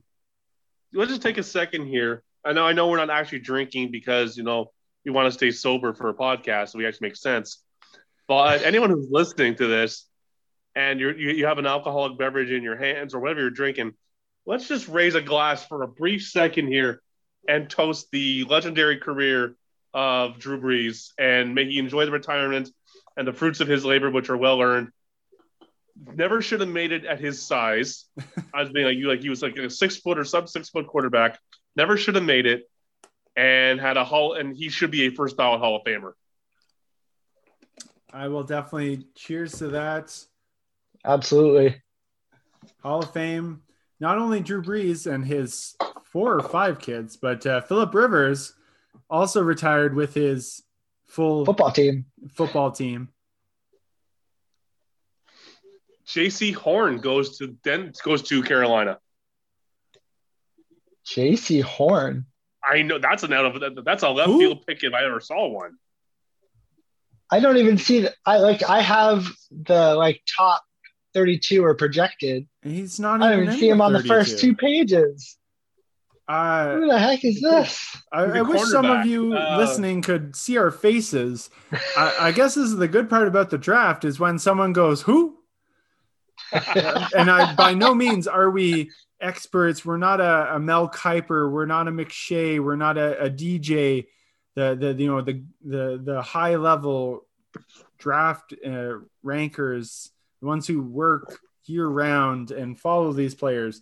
By no means are we that. We somewhat prepared, and uh, clearly we're. So South he was projected to go. He was projected to go 17th to Vegas to the Raiders, but Well, So he, a- he jumped up nine spots. Wow, that good for him. now people jumping nine spots too often. whose ranking was that that he was projected 17th? Uh, that would have been like I got that off the NFL mock draft. The mock draft? Okay. Yeah, yeah, the mock draft. Wasn't me. Oh, uh, I mean, the Gamecocks have been. I love. I love South Carolina's name, the Gamecocks. Uh, the, the, I mean, they've been pretty good lately, so I guess he's been a big part of that defense. I mean, I, I think he was was he all defensive SEC? He made the all the all defensive team. Uh, He I might have. believe so. Let me find him on the the depth charts here, and I mean, I, I'm I'm still a little shocked that he dro- that he rose that much. I'm uh, I'm, I'm on Mel dude. Kiper's uh, draft board here, and I'm I'm in the 30s now, and I'm still struggling to find him. We'll see. He even passed uh, Patrick Surtain the second from Alabama for a cornerback. Well, I could see some of Bama's cornerbacks and secondary maybe losing a little stock because they didn't have the world's greatest end of the season. That's true. They really didn't. They they, they Uh, got lit up hard there in the in the national championship. Yes, they did. Yeah. So I, I can see some of them maybe losing a little stock there, being like, yeah, you got on the on the big stage and you laid a big egg. It's like, eesh. I can see some teams maybe being a little wary. I mean, yes, Nick Saban and the Alabama Alabama program probably have one of the best programs in college football history. That is very, very true. I mean, But every now and then, like, I'm still a little shocked that uh, that, that Jaycee Horn went that high. Like, I'm still, I'm, I'm sitting here like, how? Still learning who he is. All right, Cole. So I mean, we're still about 20 minutes away, maybe 25 minutes away from you guys. You're what, 15th? Yeah. Who, who, do you think Justin Fields sticks around long enough? I hope. I would love it. I don't want them to pick up Mac Jones. That would be a stupid quarterback pickup. Um, I I'm really hoping Justin Fields will be there, whether they trade up for him or they trade afterwards for him if someone happens to pick him up. But I think if we could get a young quarterback early, that'd be great for us.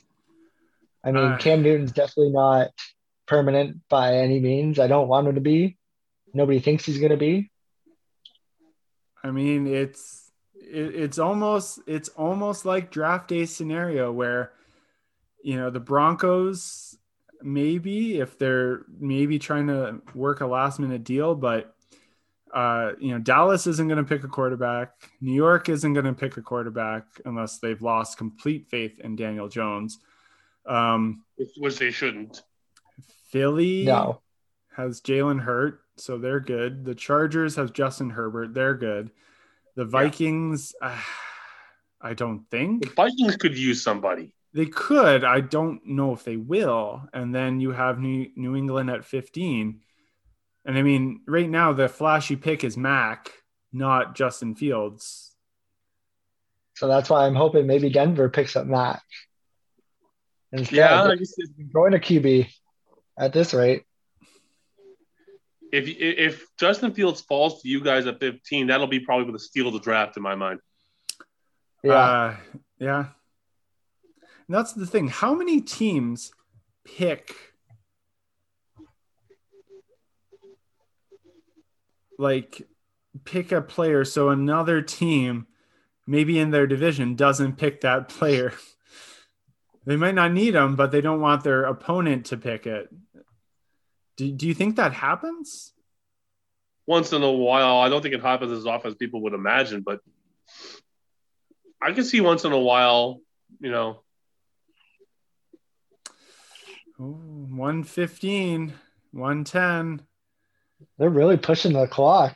They are. They must be trying to work DeVonta something. is Still, he's still sitting out there. Now that's they're yeah, they're not celebrating. They're now very rarely. Now this does happen. If you don't submit your pick in in that 10 minutes, you you lose that. It goes to the next team. Yep. Could you imagine? So like I don't know who to pick. Let's just pass on it. well that I think the last time it maybe happened was 2013. I, I have to check off the top of my head, but it's happened. Uh, oh, Bron- pick is in. Okay.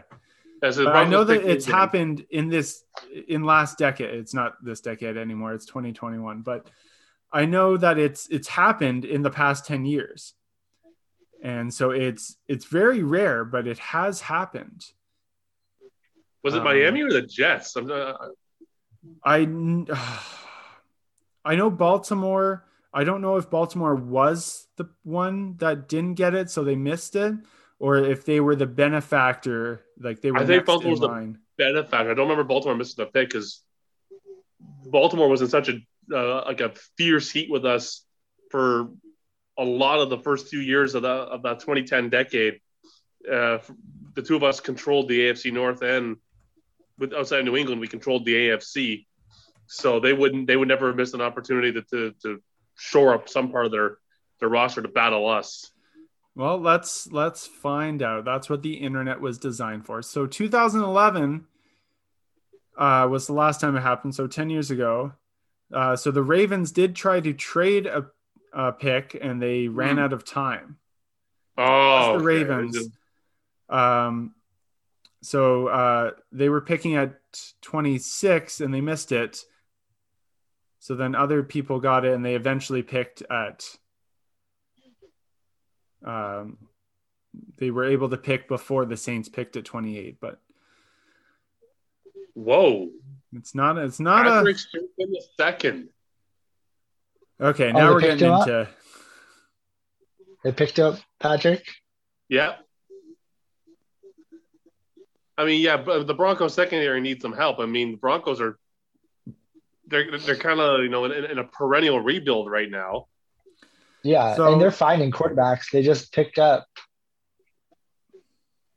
a quarterback. I mean, they, they've had like nine different starting QBs in the last like what three years.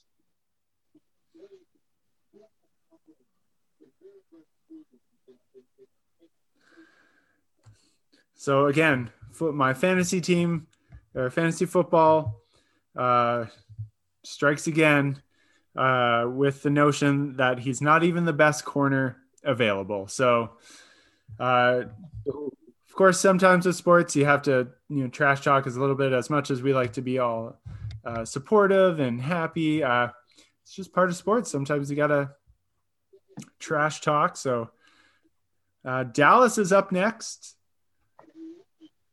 Do you give Dak an, a, another wide receiver? Do you give him DeVonta Smith? I mean, at this point, if he's available, it's Jerry Jones. I mean, come on. We all know he's going to do it. Why not? And I DeVonta's put- still available. I, I don't know how he's fallen this far, but he's available. like the, I don't know the either. Heisman winner with CeeDee Lamb, with Amari Cooper. Like, just thinking about that With a healthy don't Dak forget Zeke. Prescott. with a with uh, uh, I think people have figured out Zeke, but if he has a good year, then If Dak is healthy and he get in his arm, he, that that frees Zeke up. that that well with that many weapons, yeah, your Zeke becomes secondary, but like, whew. I mean, honestly, it's kind of stupid if they didn't pick him at this rate. Okay, so uh, in 2003, the Vikings had the seventh pick overall. They were discussing a trade with the Ravens, Jaguars, and Patriots. Eventually, they made a deal with the Ravens. One would allow them to jump three spots to get Byron Leftwich. Uh, now, apparently, they said that they turned their their draft card in with 32 seconds left, uh, but they didn't have confirmation so uh, from the Ravens. So they never they never claimed it, never spoke, blah blah blah. So they ran out of time, uh, and we all know that Jacksonville, choosing eighth overall, uh, rushed in their card to get Byron Leftwich, who they really wanted, and they got him at seven. And Byron never did much, and actually he wound up uh, serving. I'm pretty sure he served as our backup quarterback for a couple of years, and is now one of our coordinators. Yes. Well, no, Byron Leftwich uh, is in uh, won a Super Bowl ring with Tampa. Oh no, yeah, he, he, he left him to go with Tampa, but he was he was on he was part of our coaching staff for a few years too. He was. I mean, he was a he was a great. I mean, he didn't get a fair shake in certainly in Jacksonville, but he had a big arm. He obviously knows the game really well, studied very well, so he, he's been a really good coach. He learned really good, and the Steelers, and he let Tom Brady call the plays, so he didn't have to work. I mean, he never had to play too much in Pittsburgh, but he was serviceable when he played. It wasn't like we were totally screwed. No, putting him at, in there. At, th- at, that point, he was a very much a very good veteran backup. Yeah. If Big Ben got injured or anything, like you, uh, you would feel comfortable that he would. Absolutely. Uh, Dallas apparently has traded their pick. Oh damn. And uh so philadelphia. we have oh so in our fantasy um we have a giant dallas fan. And like i said uh we have a huge philadelphia fan. So uh they're freaking out and better be for DeVonta Smith if that highly touted wide receiver is available at 10 and Dallas doesn't really need it. I, I mean, you don't want to have true. that too much too much drama. Wide receivers we know are famous for being drama queens. Antonio Brown. so you can't have too many big. You can't have too many Eagles on a team. But I'm surprised that Dallas would trade this pick in their own division. Ah, uh, it's Jerry Jones. Let's be real here. He he does what he wants that's no, he does what he wants. But I, I like you would think you would try and get that pick outside your division so it doesn't come back to immediately haunt you. Because if like for let's just for argument's sake say that the Eagles do take DeVonta Smith, that could come back and bite them on the ass when it when later like week 15, week 16, when they're playing the Cowboys the second time. That could come it, back it very, Dallas. It could, yeah. It very well could be. I I think Jerry Jones is being very arrogant. Uh, but it's Jerry Jones. And Jerry Jones, he's he's willing to. So, all right. So yeah, it's essentially a swap for swap with an extra third round, which could mean something, could mean nothing. So, uh, two minutes left. Uh, it's looking like uh, it's going to be Smith uh, from all that I'm seeing online. Yeah, I see it. Um, uh, uh, if, if they not, don't I don't pick, I don't know what the hell they're doing, but. so again, well, I mean, they so have, the, they, they have Jalen Hurts at quarterback, right? Yeah, they're they're they yeah. they've made their mind on Jalen Hurts. They traded Wentz. He's Hurt is the future. So well, Hurts is he, he's got the foundational part of the game down. He's decent. So there's nothing wrong there. No, no, not at all. So it's so, looking like for Cole, Minnesota's the only team in your way from landing. Uh, uh what was his name in, in draft Fields. day? Justin Fields. Oh, not in draft day, but no, not in draft. but yeah, like it could happen. By the way, when was the last time you saw a Heisman a Heisman Trophy winner not in the top ten? fall fall this low in the ah. it's a good question i mean yeah devonta smith oh, was uh, oh. the, the, the, top receiver award don't, don't forget they have elite quarterback joe flacco oh yes oh, oh. the tandem oh, of, of uh, uh, the eagles are getting down there they're down to 20 seconds Oh, they they must have a busy signal. I, I hope. Oh, uh, 18. Oh man, this is gonna get tight. What are they doing? Oh, the pick is in with with 12 seconds to go. It's about time. Uh yeah, they're they're not gonna. Yeah, it has to be. It has to be Smith. Like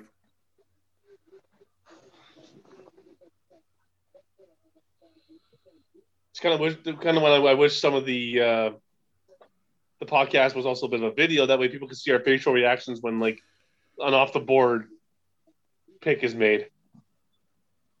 uh, maybe you know maybe by year two when we hit our second uh, our second uh, year anniversary, we'll be in a video format for the podcast. But uh, uh, also Steelers YouTube. news: uh, Mason Rudolph signs a one year extension. Yeah, that just that, that just flashed across my screen. Yeah, look at that. So uh, the future is there for Rudolph. Ah, that's just to be Ben's backup. Until That's Ben assurance if can't he do gets hurt. Honestly, now granted, we're still probably a good hour and a bit away from my boys picking number 24. But we, and we talked about this right off the top of the show. The Steelers need to start thinking about life after Big Ben. We've been spoiled to have one of the best quarterbacks of the last 15 years. Like, yes, okay, uh, it hurts me to say this Tom Brady, Aaron Rodgers, Big Ben, and Drew Brees. The four best of the last since 2004. You're already forgetting Peyton. Uh, Peyton came in, but Peyton was already playing in the 90s. That I- I put Peyton into a that's, different category. That's true. That's true. Yeah. I put Peyton into a different category. Brady didn't start playing until 2002, 2000, like 2001, 2002, right? Yeah. Oh, the Eagles pick is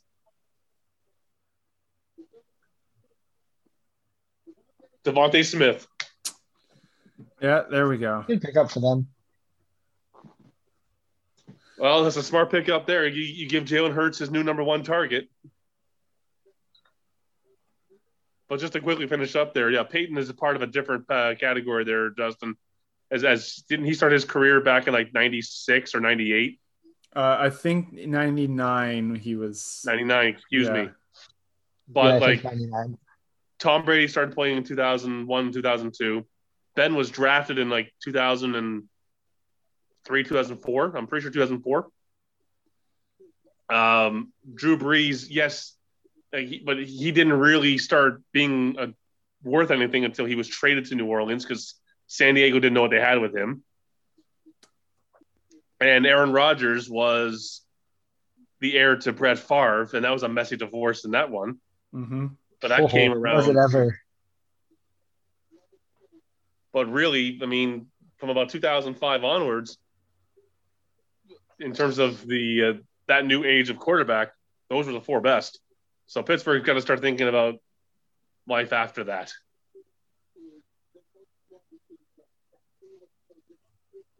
Wouldn't mind seeing Deshaun uh, Watson until all those legal troubles popped up. You Yeah, and 12 other teams. Like they, their price shouldn't have been so high for for Houston because now they're stuck. And does he even play this year? Because he said he wasn't going to, but he's not Right. going to get trade guard. Like he, it's just a hot mess. Like sometimes you just get too much money, too much untouchable feeling, and uh, I, I can't. I, again, I I can't. qu- I was not there. I don't know. I'm just from the information that the public has. It It doesn't look good. it doesn't look good. It looks like No. someone took advantage of their position. Their and uh, yeah, took advantage of people. And, you know, sometimes the money gets the, the, the power goes to their head, That Yes. power and fame. So I don't mean to scare you, Cole, but that scenario of a team picking someone so another team doesn't get them. Uh, word on the street is that Minnesota just might jump at Justin Fields. Don't do it. They don't need Well- him. They don't need a quarterback. Yeah, they do. Charles, don't say that.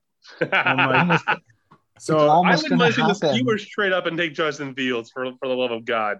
also, Like, I would be very happy to see Pittsburgh somehow trade up. We have a plethora of wide receiver talent. We could part one person. We could give up one of them. We have a plethora there of wide receivers that are weapons. But you know what? If Justin Fields somehow falls till 15, which I still don't get, understand. Oh what my God. Guys, we have another trade. Oh, it's Chicago's time to mess it up. Wait, What trade do you have there, bud? Chicago's on on the clock now. They traded with the Giants. Here we go. We are about an hour early from Chicago messing up the draft. What a Oh, time to be alive. How does Chicago even have anything to trade up for? So, well, here you go now. Who do they pick? Do they pick Mac Jones or do they pick Justin Fields? Because you know they're going to get a quarterback. oh, they'll, they'll they'll take Mac Jones. Yeah, they're Mac Jones. Chicago hung on to Mitch Trubisky for one for, for three years too many, so they'll they'll take Mac Jones. I'm I'm hearing Fields. They're high on Fields. Chicago's high on something, but I mean I'm not sure if it's Fields.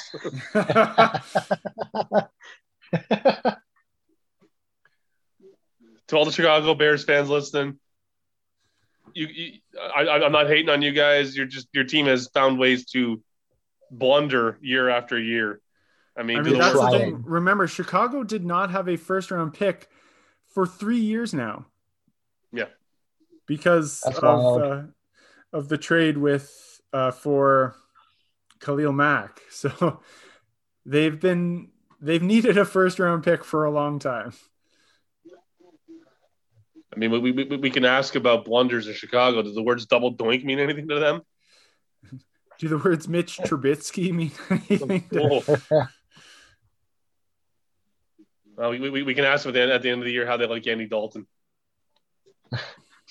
the Red Rockets come in to save the day. I mean, to be fair though, to to be a, a rookie QB to learn, Andy Dalton's not a, a bad person to learn from. No, it's true. I mean, he he's been around the game more than more than one or once or twice. He's been around for a while. He's been around for a while. That He's is he's true. been in different teams. He's been a starter. He had to come into Dallas and play a majority of the season, almost leading them to the playoff. Like he he's got experience. He's got uh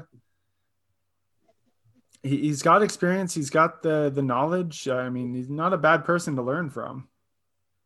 And he, and you know the uh, the NFC North is probably I would say the second hardest division to play in besides the AFC North, just because of some of those rivalries between the Vikings, the Bears, and the Packers and the Lions. So and gonna- Andy Dalton spent he spent quite a few years playing in the AFC North against the Ravens and the Steelers. Mhm. So at least from a mindset perspective and from an experience perspective, at least he knows what he's getting himself into when it comes to rivalries.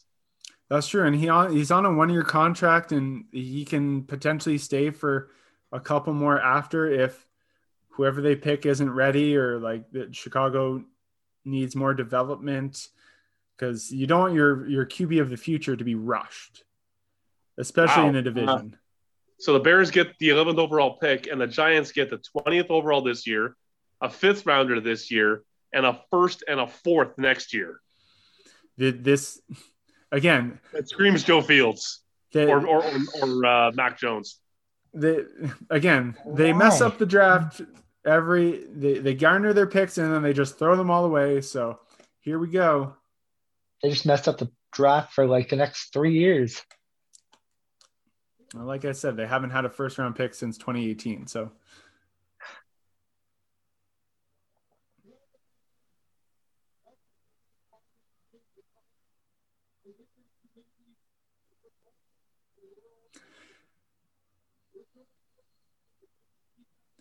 yay, draftathon, yay. I have my volume on low, so it doesn't really interfere with us. You know, or- I just I just see the bottom draftathon. So like, yay, the NFL, you're a billion dollar company. I think you don't need to have it get your fans to donate. You can just donate.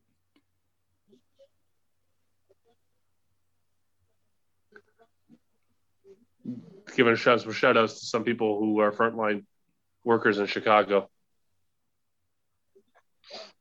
I'm like, here I am waiting. Oh my I God. know, he has, right? He has so many cards.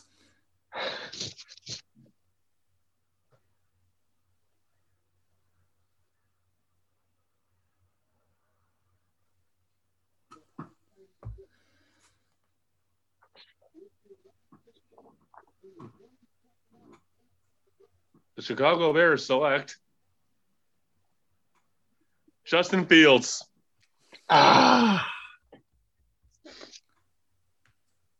Okay, then if if Justin Fields winds up being the quarterback that we that we know he can be, then giving up a two first rounders for him is not a bad trade off.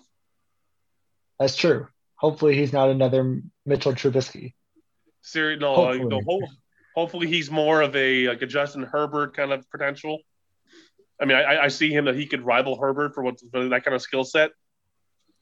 I yeah, I I think well, what do especially think? compared to Mitch Tr- Trubisky, he is way more highly touted. So Yeah, No, Fields Fields gives Chicago someone who can actually throw a deep ball c- consistently. mhm. and move with the ball too. yep. Yeah. So I mean, I, is it too early? Is it too risky to go out and call it that? Actually, Andy Dalton plays just a backup mentor role, and Fields gets most of the snaps.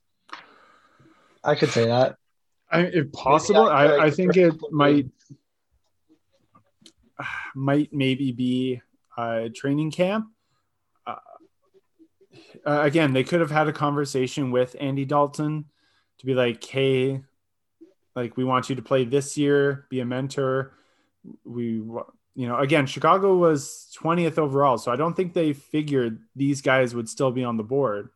So it's one of those hey, like this guy's still available. We want him. Again, let's trade. New York's not going to want a quarterback. Then they're doing the math.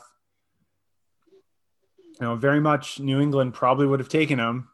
So you got to do that draft day scenario. Be like, okay, who can we call to see if we can get a trade so we can get this person?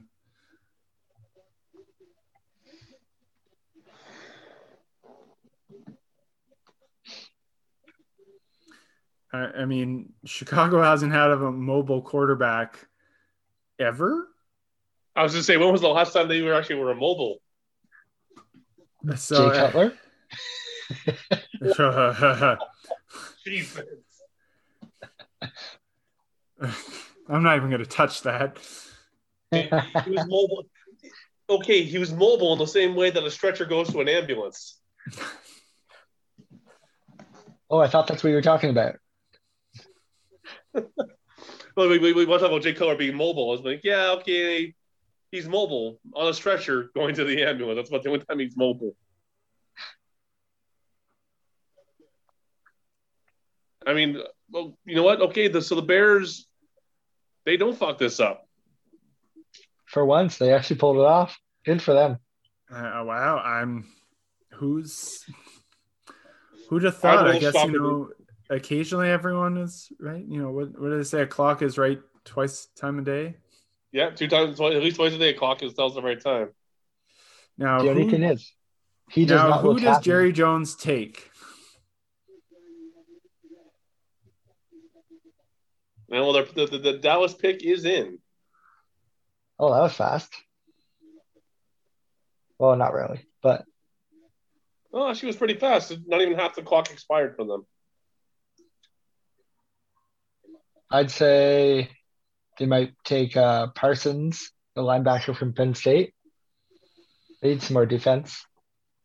Yeah, Yeah. I, I would maybe an O lineman or or defense. Yeah, I don't. I they I I can see them going on the defensive side of the ball since you know they've got CeeDee Lamb, Amari Cooper, Zeke, and Dak Prescott. I, I they're Yeah, set I- offensively. I think you guys are right that they've been working on their O line for a long time, and I know it's it's uh, I, I know it's gotten a lot better. Um, so yeah, I don't think they'll And uh, I completely forgot Mike McCarthy was the coach of the Dallas Cowboys. so I'm looking, I'm like, why is he there? Oh, yeah. He's the coach. That happened. Right. That was a bit of an ugly divorce there in Green Bay. Oh, very much so. I mean, for years you hear nothing in Green Bay. Oh yeah, McCarthy and Rodgers, McCarthy and Rodgers. Suddenly, big problems in the front office with McCarthy, and now Rodgers is pissed off like in the span of two years. Green Bay has that issue where they they I guess they don't know how to move on. Like Brett Favre, you know, they draft Aaron Rodgers, and everyone's like, oh my god, and then the ugly divorce with Brett Favre. Mhm. Um, you go from Holmgren to Mike McCarthy, and then Mike McCarthy to uh, the Matt LaFleur. Matt LaFleur. Obviously, it's not Yeah. Love in Paradise. He loves Jacob Love as quarterback, who's the quarterback of the future. So, like, they really just sometimes it can be a, a it's like a family fight always internally there, but they're always usually good. So,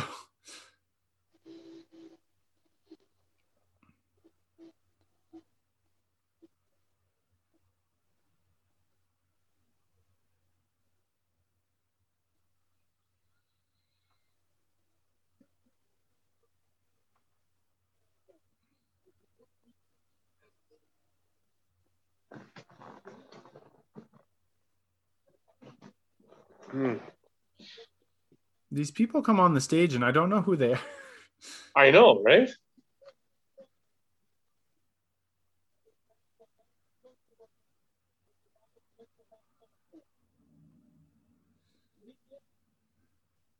Oh, I see. Okay, they're they're they're people of the who have Yeah. been very good for. Okay, And then they, they, they, they get to you know go up and make the, their the- team's pick. I see. Okay, well, I, I will, I will give you that NFL. Very good. Tug at my heartstrings. Congratulations.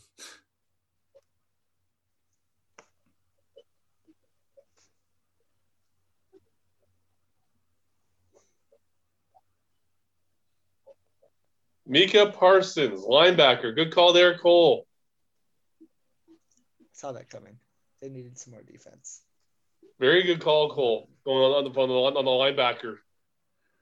Are you uh, secretly a uh, Cowboys fan there, Cole? Never. I mean, I'm, I I, want to be a if the Cowboys Cowboys to play up playing the Ravens, I'll cheer for the Cowboys.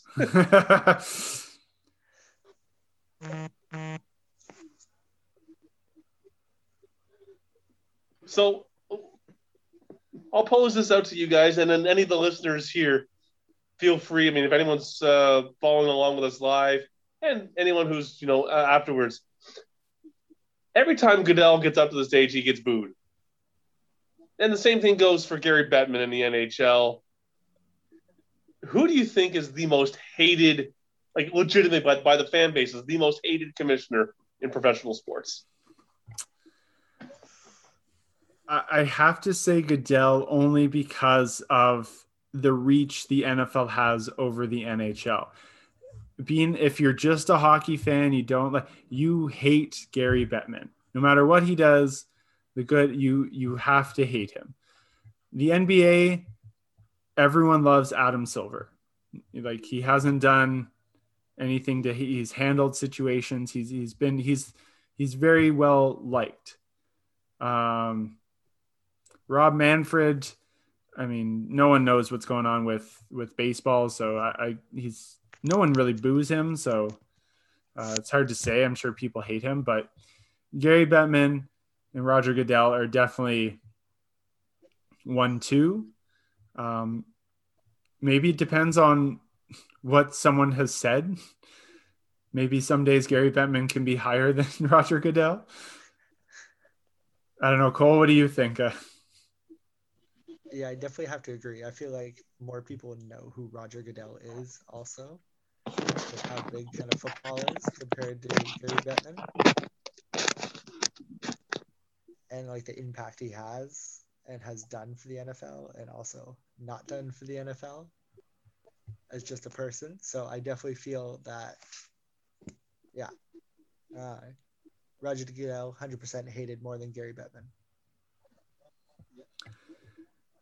Well, if you could hear that, uh, he said Roger Goodell uh, over Gary Bettman. Uh, for some reason, he was whispering. He was giving you all the listeners some ASMR. yeah, I don't know uh, what happened there. Cool.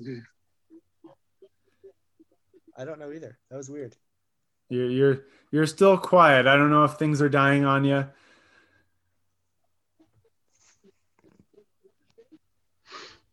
Um, I mean, obviously, I, I have a bit of a predisposition to hate Gary Bettman just because uh, of how many how much, labor unrest he's caused.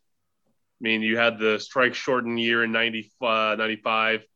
You had the full season lockout. You had another half season. He screwed up and didn't, and and then no, and no, there was no NHL players at the 2018 Olympics. So I mean, he, he's made quite a few blunders, but yeah, you know what? I, I got to go with Adam with uh, Adam Goodell, right? Uh, with Roger Goodell, uh, for the, probably the most hated commissioner, but I'm gonna put put Bettman like right on his heels for that Yeah, title. it- like I said, it, you could, you could on some days, and certainly Gary Bettman has been uh, like way way more hated with work stoppage. He, he's had the most tumultuous time. Uh, no other league has faced this many work stoppages. You know, baseball is the only thing that's come close. So, uh,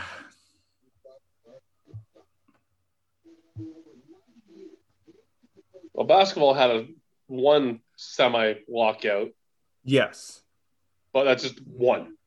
And then they had one. Uh, I think it was like the. I think they, they, they history calls it the 20 minute lockout back in the 90s,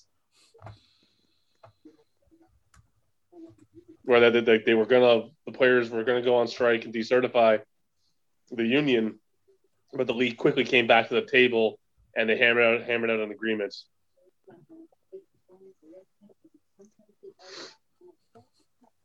But uh, oh,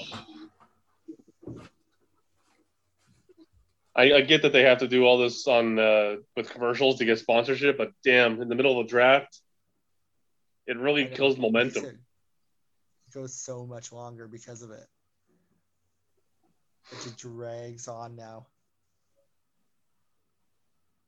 Because realistically, once it goes past like the top 10, you're golden. And then it's like, oh, okay, who's next? Who's next? yeah, once you get past that top five, top ten, now people are just waiting for their team. Pretty much. Nobody Yeah. really cares. Unless you happen to be sports mega nerds like us. Yeah. So while we've got us, I mean, uh, Justin's for those who are listening and wondering why Justin has suddenly gone silent, he's actually had this just to step away for two seconds. Um, so then, Nicole, I'll ask you. You've watched a lot of drafts across sports. You've been to a couple live, I think. What's uh, what's your favorite draft memory? Of any sport. Draft memory. That's a good question. like a team favorite team drafting a particular player that you that you watched that, that you that you, you watched the draft happen for or just something awesome happening at a draft I mean, I didn't see it live, but I'm always going to go back to uh, Mr. Tom Brady getting selected way, way, way back. People didn't even know who Tom Brady was. sixth round pick Yeah. 199. Hmm. Nobody knew who he was, and that will always be my top one. uh, What about yourself? i'm gonna actually I, mine will be a football one as well. Seeing ryan shazier slowly walk out and make the pittsburgh steelers first round selection a couple years ago after that horrific injury that ended his career. The man should never have walked. He should have and they're, they're saying he should have died that night in hospital. He should never have made it off the operating table. Oh, so the fact that he was actually able to his rehab went so well and he walked out to the podium and made the Steelers selection for uh, uh, God was it Trey Williams? Pretty sure it was Trey Williams. Uh, so yeah. that that had me. I, I was actually almost in tears because I just believe I couldn't believe he was walking and just the determination he showed to get to the stage. Uh, that that was something else. Yeah. Hands down, one of the toughest guys I've ever seen. I mean, go through that Oh. and be able to just even just walk off the field is huge. It was devastating. I mean, that guy played like if Troy Polamalu became a rabid pit bull, that was Ryan Shazier. Yeah, that's a good analogy. I like that. Uh, so I mentioned earlier in the show uh, that I see a changing of the guard, especially in the AFC. I mean, yes, Patty Mahomes, Kansas City Chiefs, still the team to beat because it's Patty Mahomes. But no longer do I is it Baltimore, Pittsburgh, and New England, and uh, the and the Peyton Manning led Indianapolis Colts being like the top four teams that are going to be slugging it out come playoff time. So who do you see as being perhaps maybe aside from the Patty Mahomes led Kansas City Chiefs being maybe the two or three other AFC heavyweight contenders this year? I mean, aside from the New England Patriots making a comeback, um, reality, my friend, reality, not not fantasy.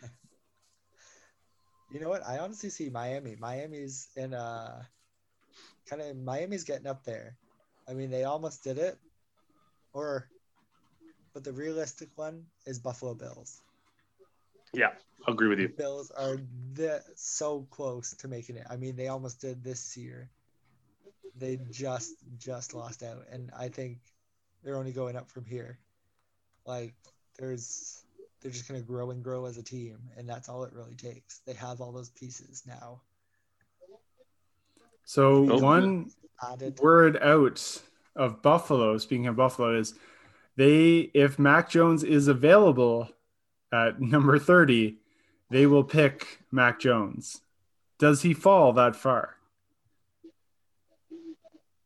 he might. I don't know. You don't need a Cole is uh, still whispering. We don't know why, but uh, he's just so nervous. Ah, there we go. So the big tackle out of Northwestern for LA, another protector for Justin Herbert, who seems to be in that class of new wave quarterbacks with Josh Allen, um, and many of them who were hopefully drafted tonight go on to be superstars.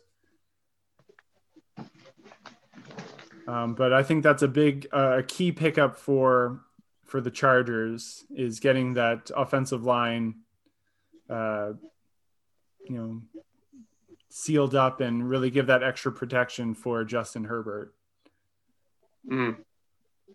because uh, he's he's their their diamond in the rough that they found that is going to hopefully bring the Chargers glory in the playoffs, something that they haven't really had in a while. I'd almost go venture to say ever because even the Philip Rivers, they they never really won too many games with Philip Rivers under center. So Yeah, not not in that uh not deep in the playoffs anyways, so no, they, they might win the like the odd wild card game, but I don't remember them ever making any too many deep runs.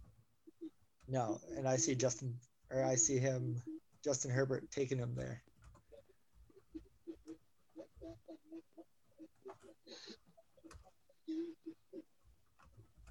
Now, we, Justin, you asked the question to us earlier.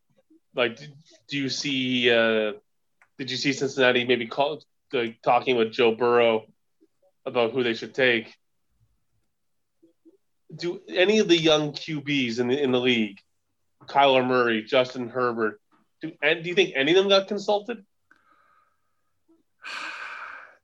that's a t- like I can see maybe some of them. Uh, I guess it's going to be a team on team basis because it's everyone's going to have different. Everyone's going to have different like clout with their team. Uh, like, was Justin Herbert consulted? Probably not, but they know what they need to protect him going in after year one. Was Kyler Murray uh, going to be consulted? Probably not. But was a Joe Burrow consulted? Maybe. Uh, it's hard to say. Uh, but the older quarterbacks, I think, definitely have more pull than the younger ones. Like, does, do they go to Tom Brady and say, "Who? Hey, who do we pick at 32nd overall?" Probably. yeah. Uh, Drew Brees probably had a say, and you hear stories of some people getting upset that they didn't or weren't consulted, like an Aaron Rodgers before they were picked. So it's that uh, I think every team is different. Their dynamics. Um, now, if you're a fan of that team, I think you know more than anyone who's uh, you know what your team is going to do. So, oh, we got another trade. Another trade. That's three trades in the top 15. And I don't know my stats, but to the Jets. The Jets, who?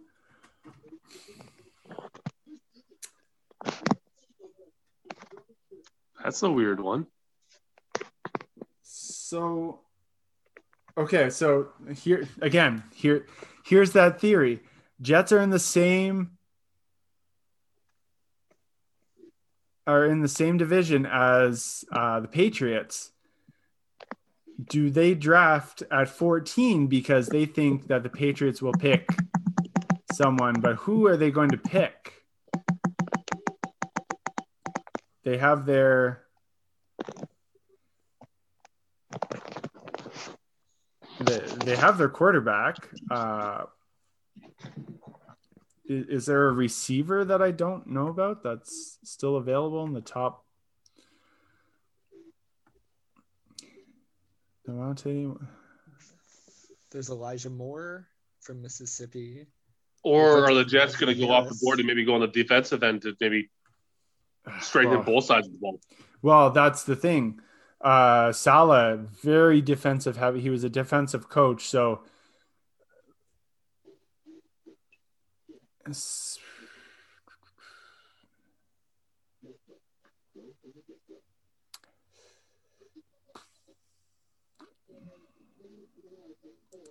I don't even know who the Jets. Cole, you know more than anyone.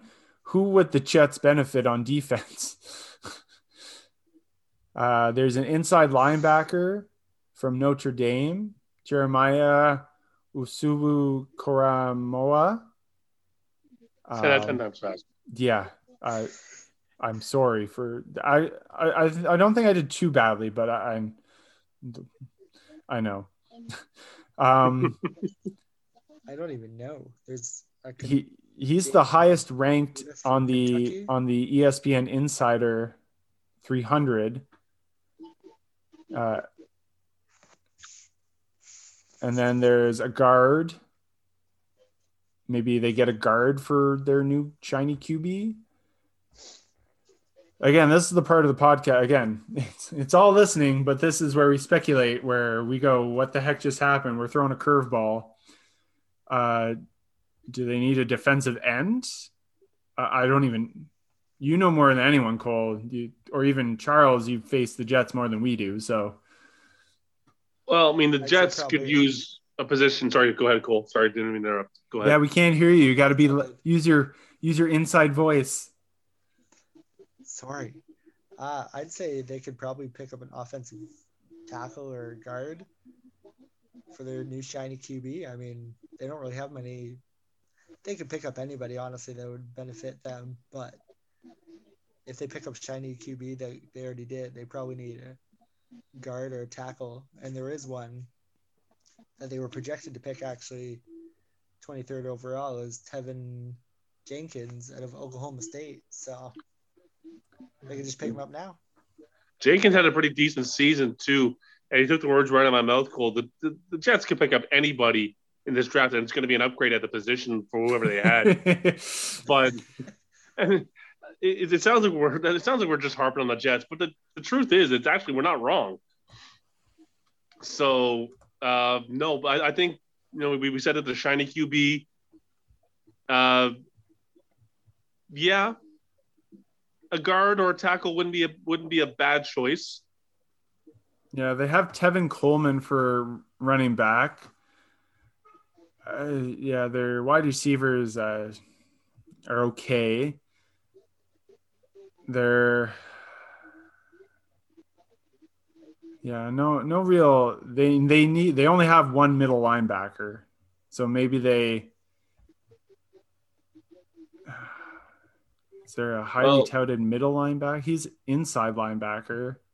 So I, I guess maybe Jeremiah according to Todd McShay, who's been doing a lot of the NFL draft coverage, uh, he's got a running back as being the second biggest need after a quarterback for uh, the Jets. Interesting. So, based on that, but we'll I mean, having had Tevin Coleman on our team, he's a pretty reliable running back. Uh, he was injured a little bit, but I mean, in the NFL, you, you need all the running backs, really. I mean, look at Pittsburgh. So the highest touted running back, this isn't a very big class for running backs, is Travis Etienne, or maybe Etienne, I don't, uh, from Clemson. Or there's Najee Harris from Alabama. Oh, well, Cole gets the money here. Alijah Vera-Tucker, guard out of USC. Interesting. All right. I guess they needed someone.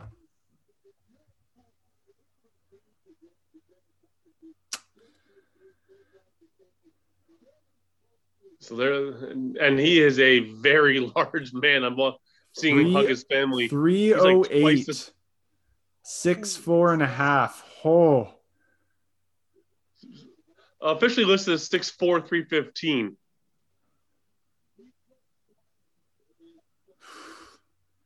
That's he's a, gonna. He's a scary dude. But well, they look happy. Him, so watching him uh, hug his family, and he was like two and three times the size of everybody else's family. He had he had to do the the bend down and then just the the evil claw. Just I'm gonna eat you. Uh, he's a. Uh, I mean he. I don't see him being anything. That's the thing. The when you're an offensive tackle uh, or uh, a guard or even a center, when you're drafted in the first round, that means you're really, really good. But it's not exciting for the fans because it's a position that they don't see. Uh, uh, you only see it if it's, you know, if they do something bad, which you don't want to be seen. But if you're a good offensive lineman, a center, you do your job well, that is what makes teams successful and makes team go far in the playoffs. You stay healthy, you protect your quarterback. Even defensive line, you know, they sack the quarterback. They can be kind of exciting, like a JJ Watt, Jadeveon Clowney. Uh, like they are kind of bigger names, but I find the offensive linemen don't get the credit because they're not a flashy pick, but they're so important. Well, at oh, the uh, at, at, his pro day, at, at, his, like you know, they couldn't do a one giant combine. Uh, you know, the the one of the measuring sticks is how many times can they bench 225? And the all-time record's 50 or 51. Mm. Uh, this this this new guard, Vera-Tucker, 36 reps at 225. Uh, so, yeah, I, would say I'd say the Jets just got a lot stronger. Literally. Also, I noticed that the Patriots draft room was not vaccine approved. so I don't know what's going on in New England there, but but their pick is in, by the way. Their pick is in. They, they got three guys vaccine. in their draft room. So are you sweating, Cole? No, I mean I am because Bill Belichick's dog isn't there. So I mean, so who, if you were the the Patriots right now, with what you see on the board and what you know about your team, who are you picking? Let's see. I'm gonna say it's gonna be Mac Jones just because I know they're going for a QB. You can have him. Have the college coach. but I wouldn't mind seeing us pick up a wide receiver. I mean, Edelman just retired. That's true. Here we go. Yeah, who do you, who do you who's, who's your number one guy now? Uh, N'Keal Harry, probably. Man, it's not, with all due respect, that doesn't that, that doesn't carry the name like Juju Smith Schuster. The hairy man. Whew. Hey, Jerseys are just flying off the not shelf. TikTok star. Is he really? What? Who? Is is he really a TikTok star? I was saying Juju. Oh, Juju. Oh, Oh, oh man, did he ever just get the biggest boo? They do take Mac Jones out of Alabama. You know what? Not mad about that. but the, the the guy making the pick, it's like with the 15th overall selection, the six-time Super Bowl champion, and you could hear the booze. I had the volume on low; I could still hear the booze. uh, yeah. There we go. Uh, the slow internet here in Saskatchewan.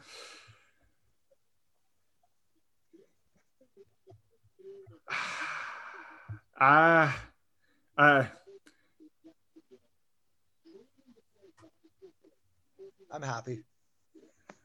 he apparently was ejected from being a coach in flag football in the sorority game because he was too loud.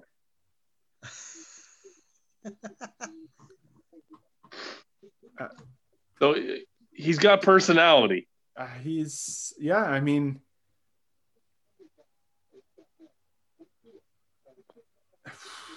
uh, uh, Bill Belichick's gotta uh, gotta work his magic, I guess. Hey, Bill knows how to pick them. That's all I gotta say. He knows how to make players. So Well, let's let, let's now see the depth charts of New England and see who he has to throw to. he has the brand two new tight ends. That that is true. I guess we shouldn't be surprised. Bill Belichick doesn't make very many appearances, and he did go to his pro day.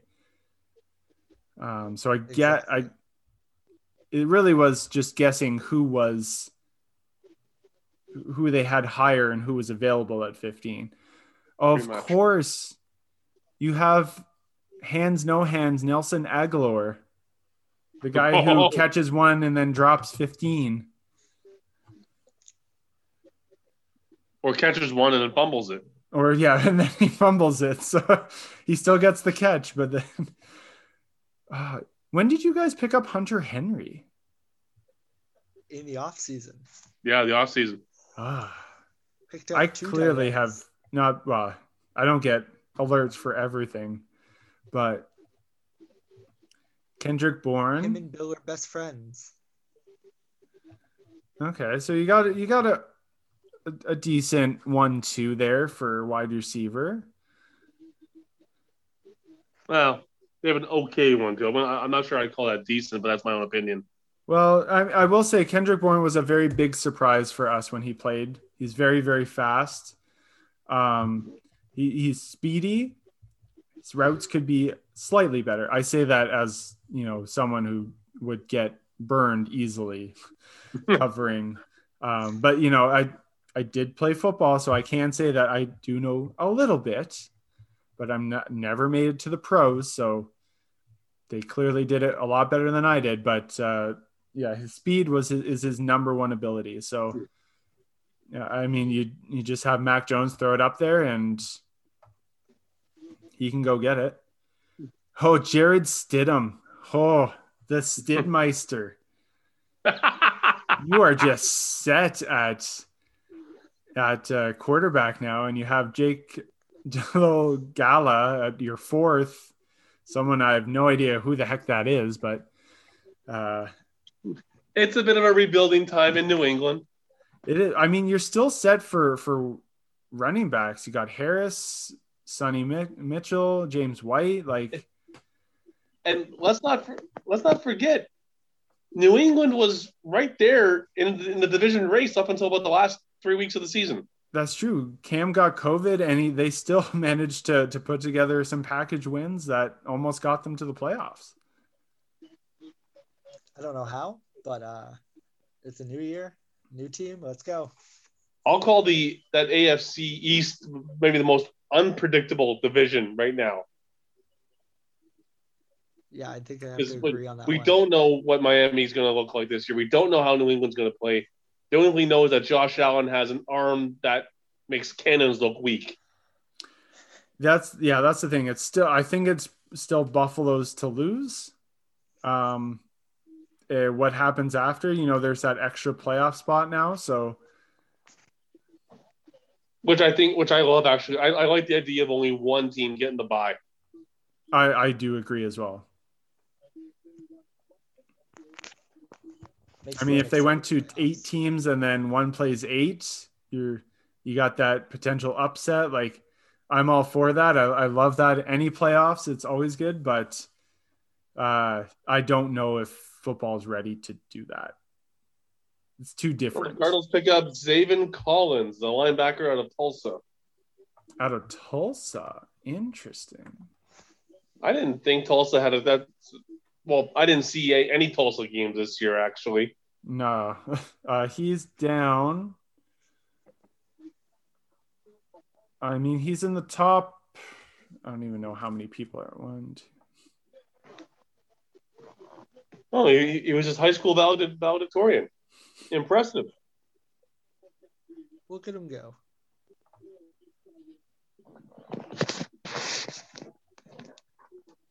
Sorry, Cole. I have to bring I have to bring the uh, the, the headset a little closer so I can hear you. so he he was in the top 32 so he was projected to go in the first round uh not that high though so he was Well, actually goes in the top half. he was projected to go around uh pick 25 which would have been close to you guys Yeah, pick one one right after us. But he he wanted going in the top half of the draft. Mm. So now this is the case. When we get into the later rounds, this is where more trades are common. Uh, but this is where we start to get people who we thought might have been in the second round uh, become in the first round.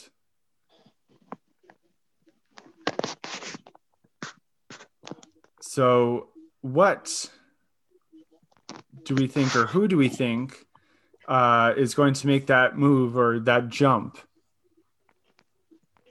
Is, is any team going to I pick someone that we think off the, is off the board for the first round?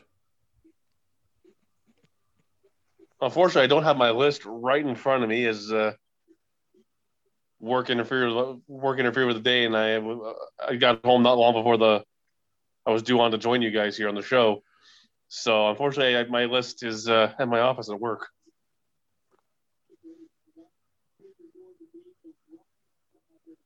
I know Cole's got his list there in front of him, so he might be one of the better people to actually pick a, an off the board late first rounder. Uh, well, someone who should Might go have to second use round. your outside voice there, Cole. But uh, who? Who's a late a late first rounder to pick up?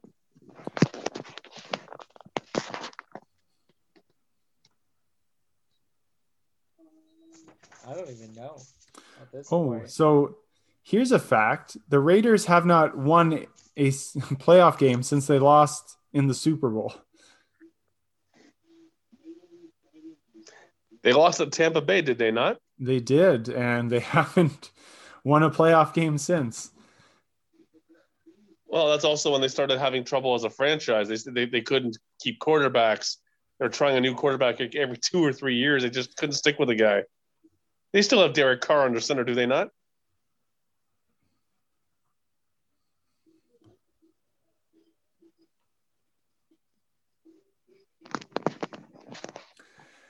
Just Yes. the the Raiders still have uh, uh, Derek Carr as their quarterback, eh? Yes, he's still their their Yeah. number one. Yeah, just making sure that he didn't move in the offseason. No, there was. I mean, there's always there always seems to be talk whether it's actually real or not, and I think that's where being a professional, you really have to understand. I mean, you know, just imagine trying to be like Jimmy G or something like that. Like all these talks of uh of being traded and all that, like it has to weigh. And if you've ever seen draft day, you know, the what it takes. Yeah. So I think the Raiders might go defense. Like they're pretty like they got Carr, DeShone Kizer of Cleveland Brown fame, Marcus Mariota, and Nathan Peterman are their four quarterbacks.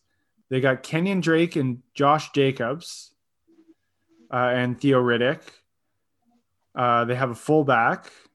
They got Josh Brown, uh, Doss. I mean, if there's a wide receiver, maybe they don't have that flashy. They got Trey Quinn, Ruggs the third, which he was a, a decent Willie Snead. Okay, maybe not. They're good for tight ends. They, but the Raiders have never been a flashy offensive team. They never they, they've never gone for. They tried a few times to go with flashy players, and it's always backfired on them. That that is very true. I was just thinking maybe flashy because they're now in Vegas. They're going to have fans of the stands finally. So, not that they need people. You know, not that they need a flashy player to bring people to that new gorgeous stadium that I, I hope I absolutely gorgeous. I can go see a game in eventually. Um, so I just say defense. Uh, who they need, I have no idea. May, they might go Jeremiah, the inside linebacker, and they probably should. Or maybe they go uh, defensive end, Kit Whitty Payne. Uh, I like Michigan. the inside linebacker better, a little more explosive on the power end and things, and the a little bit more of a, a little bit more of a pass rush threat. Mm. Well, let's inside linebacker. Who do they got? They have a lot of linebackers, but uh, no one that flashes out. Again, none of us are fans of these teams, so that's where it gets, I guess, fun. We can try and pick who they're going to pick, uh, uh, but we don't have any insider knowledge or good knowledge about who they're going to pick. So, uh, Cole, who do you think uh, that they might pick. I say defense, and I said the uh, Jeremiah Koramoah, uh, inside linebacker, or they might go Kit Whitty Payne, the defensive end out of Michigan, who should be a very good defensive end wherever he goes. I think both would be good picks for them. I also could see them going Trevon Moehrig the safety from TSU? Or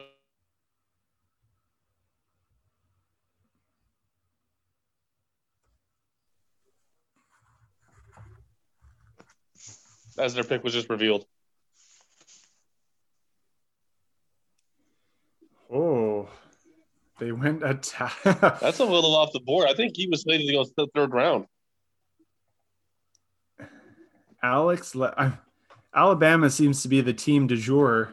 What is this? Their sixth first rounder today? Five, six? At least their fourth. I mean, that's what. So here's the question. I mean, Alabama is always that team that, for some reason, they're always good and they're always in the talk. But is this the year finally that Alabama's, you know, rebuilding if you call it a rebuilding college because they're just kids there for four years yeah i can see them taking a step back and not being on the national stage next year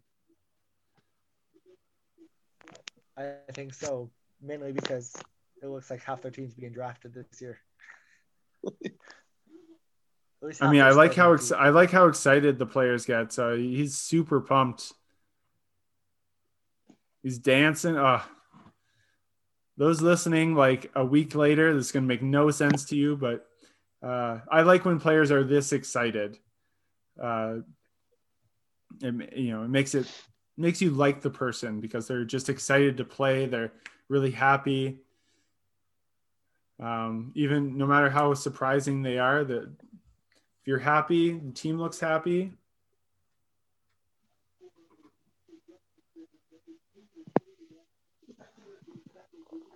For the record, it's actually their Alabama's fifth player. So Fifth. was- Okay, yeah. you said six, I said four. It's right. It's right, it's smack Right in the middle. of us.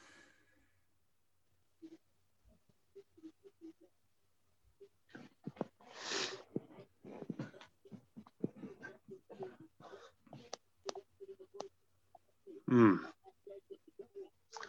A little surprised though that Leatherwood went that high. Uh, yeah, I mean, i- if you like a guy and he's the right fit, you always have your your eye on people, and to us, it's going to be surprising, and you know, some people seem surprised. For for other people and probably the team, they're they got him exactly where they wanted him. So now Miami is actually up uh,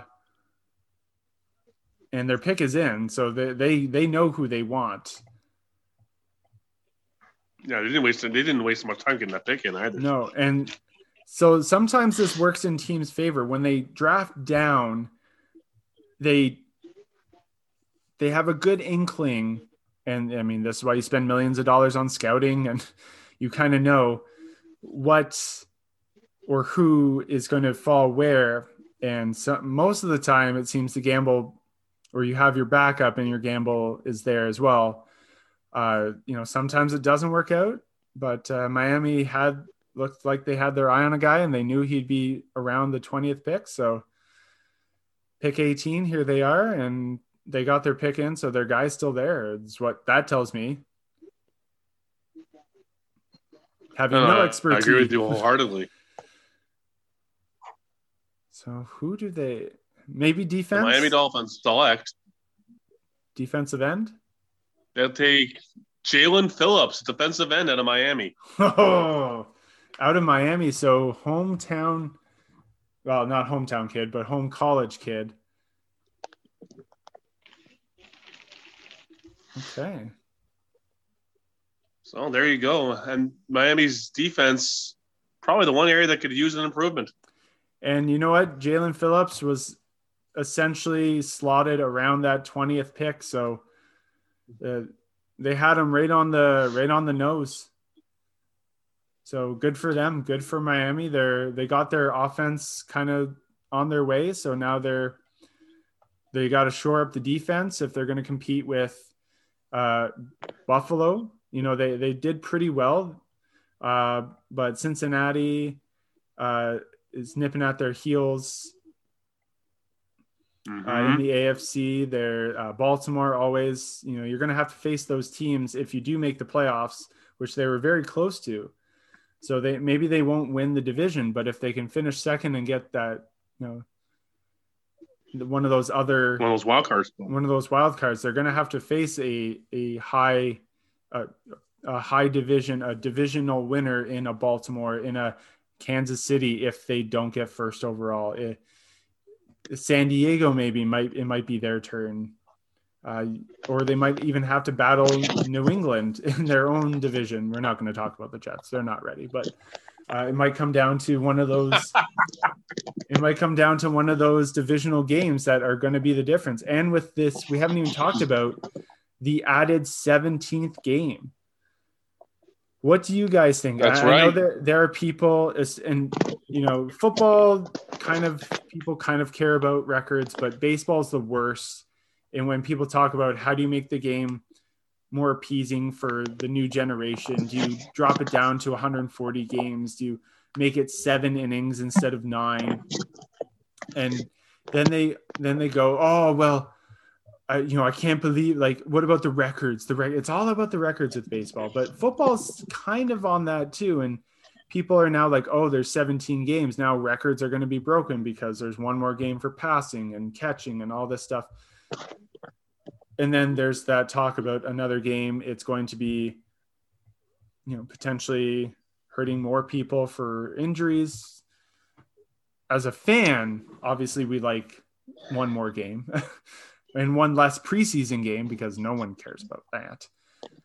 Um, but what do you guys think about the added uh, 17th game?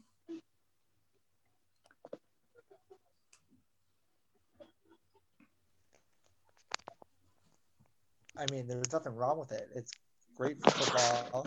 It's good, more money, more entertainment, and I don't really see too many records being broken because of that 17th extra game.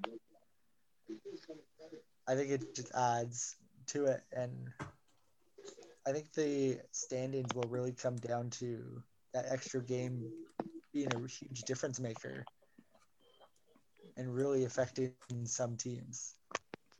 And I think it could come down to those couple extra wins for a lot of the divisions. Now, I'll ask this question to you, Charles. Oh, sorry, Cole. Uh, I'll ask. You're so quiet. I couldn't tell if you were finished or not. So, uh, I'll ask this question to you, Charles. Do you agree that the last game, it's not a divisional game? They, you know, my 49ers are playing Cincinnati in week 17 or week 18, whatever it is now. Um, so they're not playing in divisional. So it's not uh, it's not going to be that old last game you know winner takes a division and goes to playoffs. So it, that last game could matter because everyone's playing and you're not playing within your division like normally we're used to. Uh, so is that going to play into it? I don't know if it's going to play into it. I don't like it in the first place. I think the last two weeks of the season, no, no matter how long the season is, with 16 or 17 games, the last two weeks should be within your own division because that separates. Usually, you find out who belongs and who doesn't and there's no there's none of this you know unless you're in the uh, the NFC East with Philadelphia, Dallas, and the Giants and the, and the Washington football team, uh, where they all had losing records last season. Generally, you're going to separate the the contenders from the pretenders those last two, sometimes three weeks if you wind up going against your division three weeks in a row. Uh, um, I think it may it may make that, that week 17 matter. I'm pretty sure we we get Seattle week 17 out of that. So, you know, Big Ben versus Russell Wilson. That'll be a good game. Very good quarterbacks. Um, but I, I really, really liked the drama of, you know, a divisional matchup to end the year because those, any division, doesn't matter which division, Smash Mouth or who knows what, any division game literally takes the phrase any given Sunday and puts it to reality. It doesn't matter how bad the New York Jets are. You can put them against a 16, a 15 and 0 New England Patriots team and they could wind up beating them. Because it's any any given Sunday, especially mm-hmm. when it comes to division. So while I'll hold final judgment to see how this this season goes, I can't say I'm a fan of how the scheduling works out. That it's a in a lot of teams' cases, it's not even a conference opponent. It's out. It's it's from the other from the opposite conference. I'm not a fan of that. Do you think they tweak it for 2022?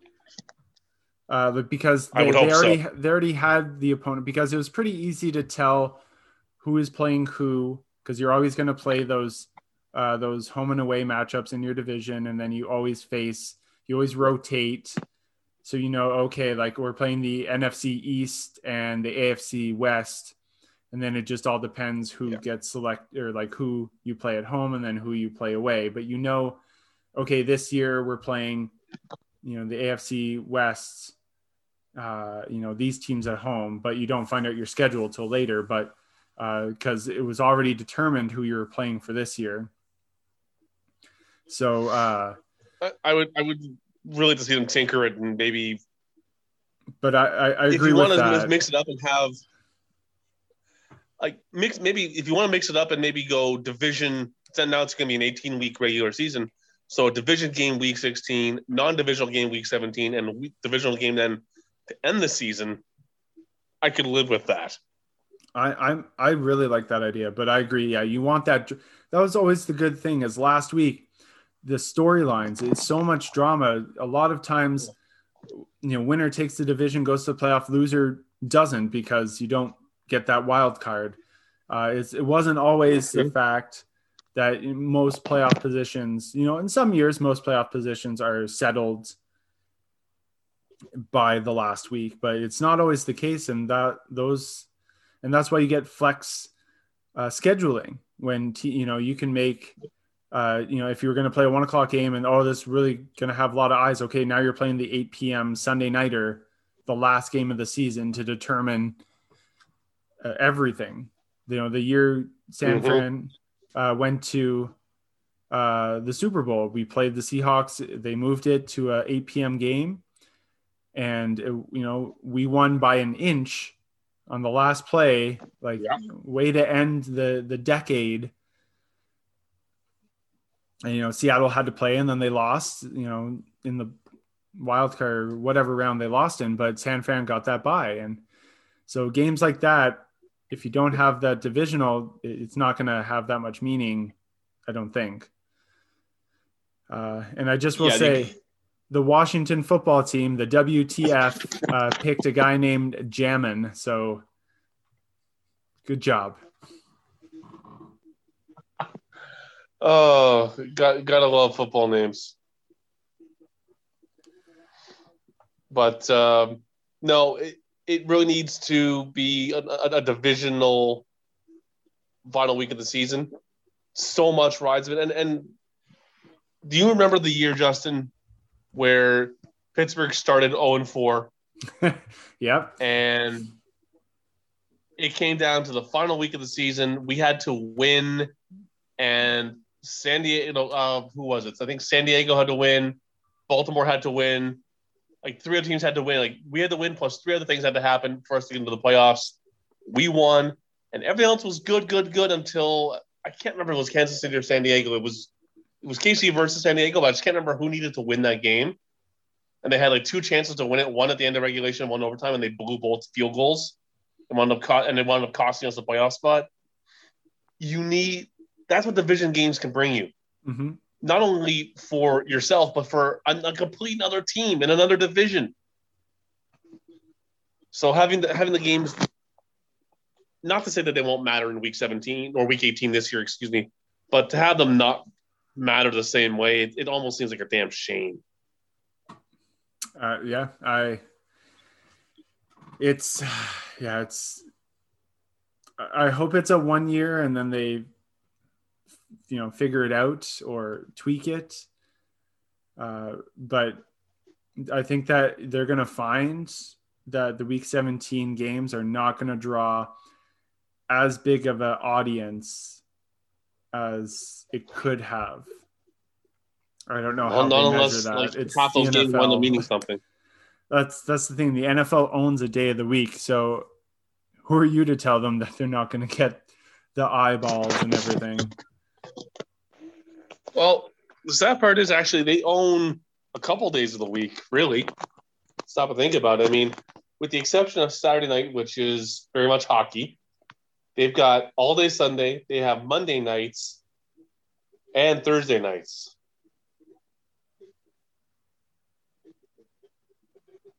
Speaking of that, with the NFL's new television thing, what do you think of uh, Thursday night football going specifically to uh, Amazon Prime? You know, there, there are companies with a lot of money, but companies don't have an obscene amount of money. Because I'm sure if CBS or NBC could afford every single NFL game, they would, because it makes them money. But they have to share it, and they have to. It's I think it's part of the agreement. Uh, and now you know streaming. You know here in Canada we have DAZN, uh, so I can you know not have to rely on whatever is available in my locally televised area or on TSN or Sportsnet. I have access now to all the games. So, uh, ha, you know, living in Ottawa, you you have when the Steelers are good, you have more of an opportunity to see them on TV. Uh, I know Cole for New. England. Yeah, it, sometimes, but New England, of course, Tom Brady, they drew the crowds. They're on the East Coast. But if you cheer for a West Coast team, very rarely, unless it's nationally televised, would I get a San Francisco game, uh, you know, San Diego game, unless it was a primetime night game. So it, it gets very was San. Diego prime time? Yeah. so uh, that's you know having that access, and you know many many people have Amazon Prime. So if this brings in new fans, which the NFL is always worried about. You don't have enough new players because of safety reasons or parents not putting their kids into football. Well, hey, mom has Prime. What's on Thursday night? Oh, look, football. I can watch football instead of a Prime movie. Cool. Uh, it's they're trying something. Yeah, I agree there. Got to reach the masses somehow. No, I you have I do to. agree I, with you wholeheartedly. It's something that like Netflix will. I don't think will ever do. Um, Disney. Uh, here in Canada, we don't have ESPN Plus, but ESPN just signed that huge hockey deal. So they're going to be the primary United States uh, TV broadcasters for the NHL. Well, remember it's a joint thing, ESPN and TNT. Well, yeah, no, no. ESPN gets that like first draw, so they get first pick, and then TNT gets the second kind of batch. But then you can, if you have ESPN Plus or Disney Plus, uh, you can watch the hockey games. So again, that's a streaming service that if as long as you have ESPN Plus, you have access to all these games. The NFL, whenever it was on ESPN, uh, basketball, uh, NCAA, like so. If you have a streaming service yeah. that can do it, uh, Yahoo, when the games would be played over in London, you know, S- Sunday morning at like eight o'clock, you turn on Yahoo. There you go. You have a, a game in England going on. I, I am glad they're not doing that next for next little while. Uh, they'll definitely go back to it. I think it's delayed, but I still do think eventually they will have a team over there. Uh, because they call it because we call this football, and they already have a sport that they call footy. I, I don't think it's going to work over there. But that's the thing. That's why they just started, you know, um, the uh, Jacksonville Jaguars. That's why they kept playing over there because uh, they, he owns a soccer team. So that's why they could play over there. You start to play games. You they they sell out those games, and a lot of them are local people. It's a majority of them are from Europe. They're not from North America flying over. It's the big issue is the logistics. And that is what is going to stop teams from being like, yes, we want a team over in England because you can't schedule a bye week like they do now once you've played over there for coming back and time chase the scheduling nightmare. Pretty much, if you're going to play there, you have to have your bye week right after. Exactly. a chance to re- readjust. Is that possible? it might be mathematically no. po- might be mathematically possible, but that that sounds realistically. Yeah. It. Yeah, that, that, that's one. That's one of the reasons why I don't see it working. Also, then like you have it's uh, 8 a.m. our time, and it's like a 1 p.m. East 1 1 p.m. Uh, Greenwich time kickoff there in order to get any kind of viewership, it has to be a Sunday night game, some like local time there to be even to Sunday afternoon here. Sunday afternoon here, and then on the East Coast, it's three hours closer. So if it's 8 a.m. or I guess it might have been 10 a.m. or 9 a.m. for you guys, minus yeah. three hours. So you're waking up at 7 a.m. If you're San, if my San Francisco, if Seattle is over there playing, you're waking up it's a long ass day. I mean, football fans will do it. We know, but like, it's a it's a long day for fans. But anyways, it, yeah, but if it's but if it's 9 a.m. kickoff here, it's 6 a.m. out on the on the West Coast, which means you're getting up at 5 5:30 in the morning for a football game.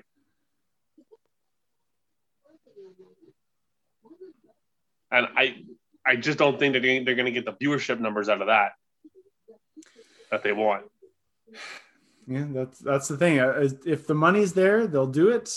If uh, if the money doesn't talk, then they they nip it in the butt real fast.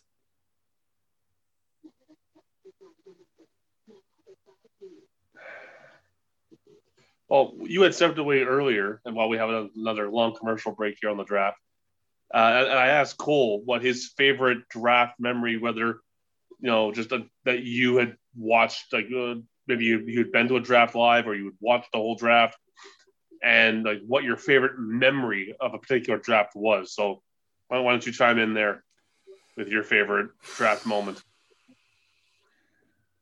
Could be any sport. I mean,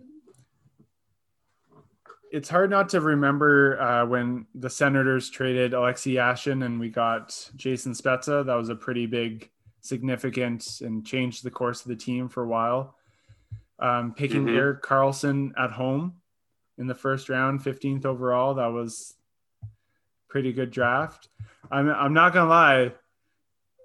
This this draft, I, I'm I'm I'm liking our pick.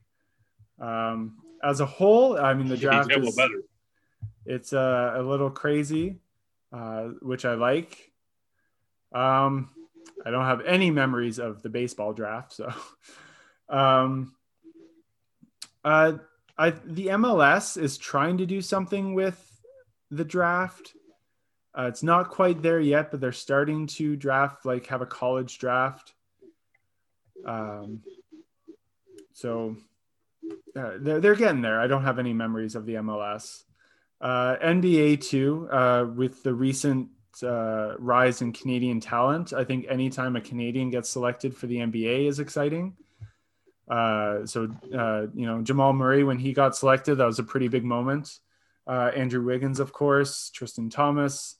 Uh, you know we're uh, RJ Barrett.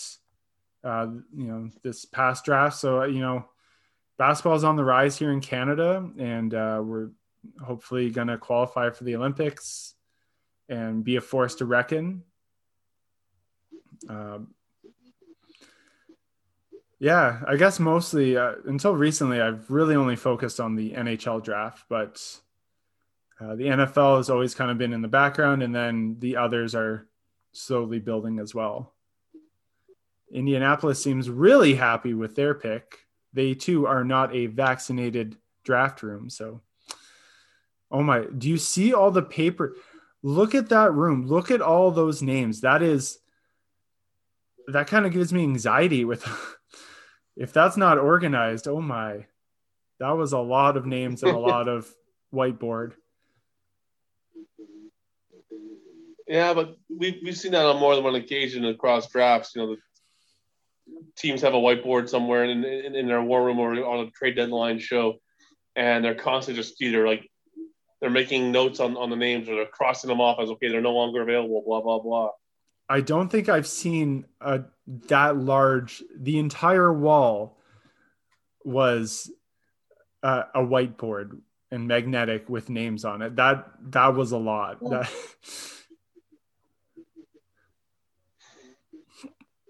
Well, you can't blame them too because you know half the schools didn't play this year, so they didn't get the chance to see half the half their you know the potential prospects. So they had to put a lot more names as being in play. that is true. A lot more people, I guess, more, which is good, I guess, for the athletes that they have a better shot. And you know, going forward after the seventh round, if uh, there are lots of documentary or NFL films that you can go see where they follow players on draft day, and as soon as if their name isn't called, as soon as they are like the draft is over, teams can start to contact uh, undrafted free agents, they call them, and Yeah. it's like they are just so busy. You think, you know, they're busy now. They get even busier trying to fill and get people who weren't drafted uh, to come to camps. You know, a lot of them do get cut, but you know that's their like second opportunity. Everyone wants to hear their name get drafted. Yeah. Uh, but you know, if you get a call, you're not going to be like, "No, I didn't get drafted." And there we go. The defensive edge, Kwity Paye from Michigan, going to the Colts.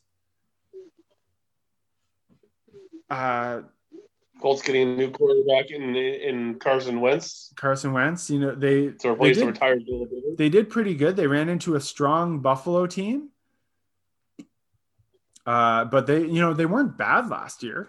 They they were very decent uh, with Philip Rivers. Far better than expected. a lot better than expected. So I mean, they're the Colts are, are not in a a rebuild are all there. They're on the rise. So the bolstering up their defense is only going to be better. Especially if they, if they have to run into a team like Buffalo again. Mm-hmm. That's the thing. The AFC is so tough.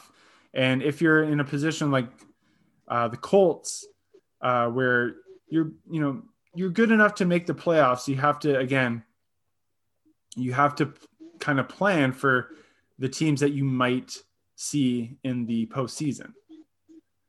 Because it's well enough yeah. to plan for your division and plan for your opponents. But then once you, you be like, wow, we made the playoffs. Cool. Who are we playing? Oh, Tennessee. Oh, they got that running back, don't they? Yeah, okay. Obviously, teams are a little more, they know more than uh, that. But if you don't plan for potentially facing those top tier teams eventually, if your plan is to win the Super Bowl, eventually you're going to have to face a Kansas City, a Tennessee uh, to get to the Super Bowl in your division, like the Colts. So you, event, you might as well. No, I, you're absolutely right. Um, every, everyone just seems like, oh, just make, just make the playoffs, anything can happen.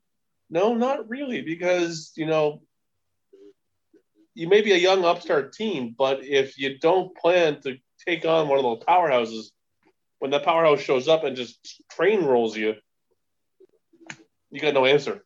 Mm-hmm. You know, un- unless you're Houston and you train roll Kansas City in the opening quarter of a playoff game, and then get train rolled yourself over the next three quarters. That is, yeah. Uh, That's going to be the wildest playoff game I've ever seen.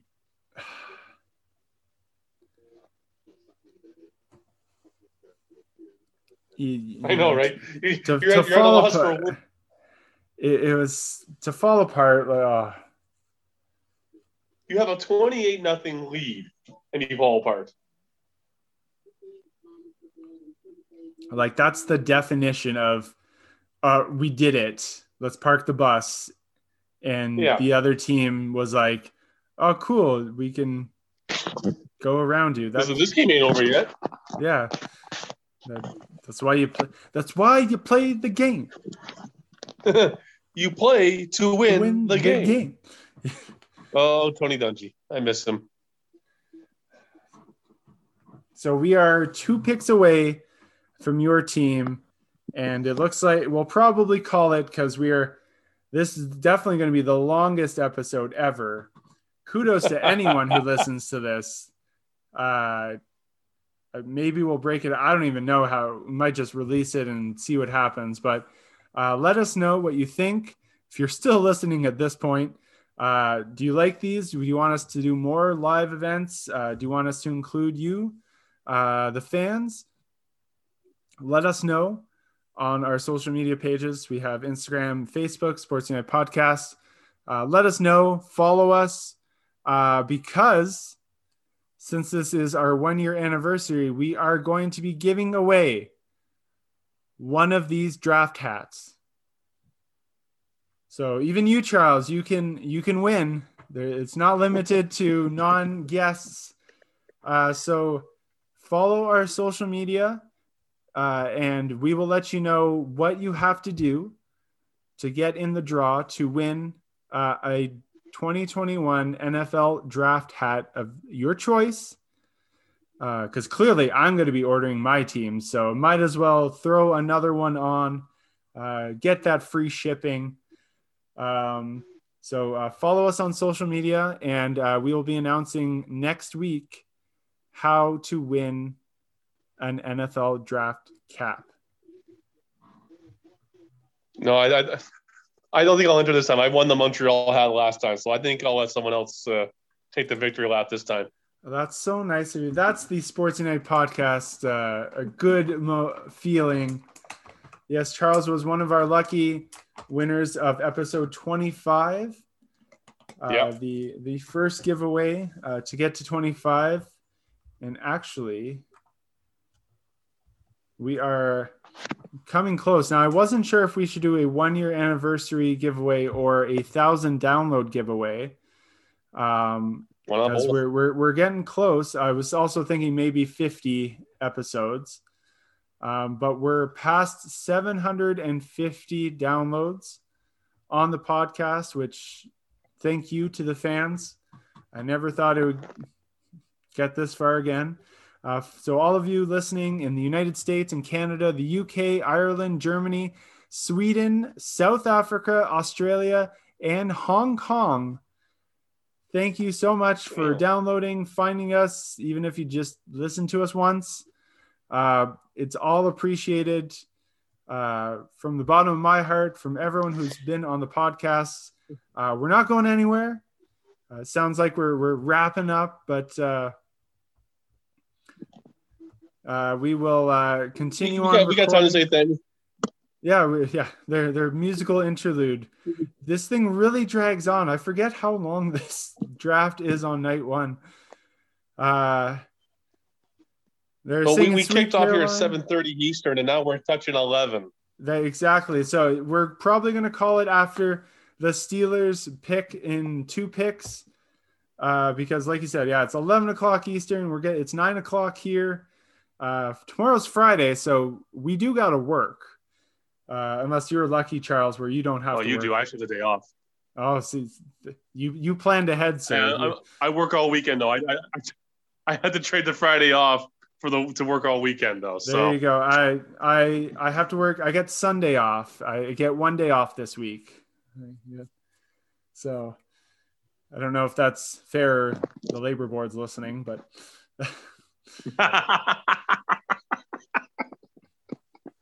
Wouldn't that be ironic if someone from the labor board happens to listen to this podcast? Uh, I will. I will say this: downloading this episode just to convert it to audio is probably going to take a while. So uh, this episode will probably be posted Friday, April thirty first, the day after round one. So you'll already know what happens. Uh, so far, Aaron Rodgers is still not traded. Uh, good trades, I think, overall. Uh, it benefited the teams that really wanted to go up. They got their team that they uh, the player that they wanted. So uh, Bears didn't fuck it up. Uh, you know, it, it's surprising. Like I, am glad I was sitting down for that one. You know, I saw what they were giving up. I, 2021 really is looking up.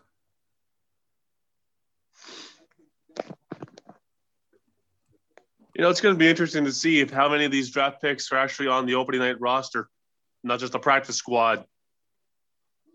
Uh, and that's the thing, yeah. You can. Uh,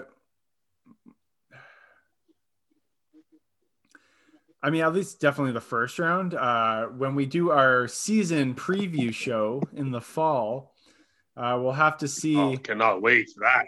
Uh, we'll have to see who uh, really has kind of stuck after training camp and shown that they're you know, which quarterback is going to be a starter, which one is potentially going to be a backup for their first year. Are any of these guys going to be uh, outside of pick number one and two? Is uh, is my guy Trey uh, going to be starter? Is Jimmy still going to be there? Uh, is Mac Jones? How far down the depth charts? Does anybody get traded? Like trade bait, like we said, that you know in June, those wide receivers, so highly yeah. coveted people. Uh, you know, they got the draft. They got, I mean, not really schedule announcement is not really a, a calendar event thing. They make it seem like, but I, I don't. If you're bored, I guess watch it, but it's not a we have to watch this. But then June, I think it's June the 10th, but don't. It's early in June. Yeah, yeah, it's early on in June when, when, when all the signing bonuses get paid out. Yeah, and then you know players' cap hits will change a little bit from the trade.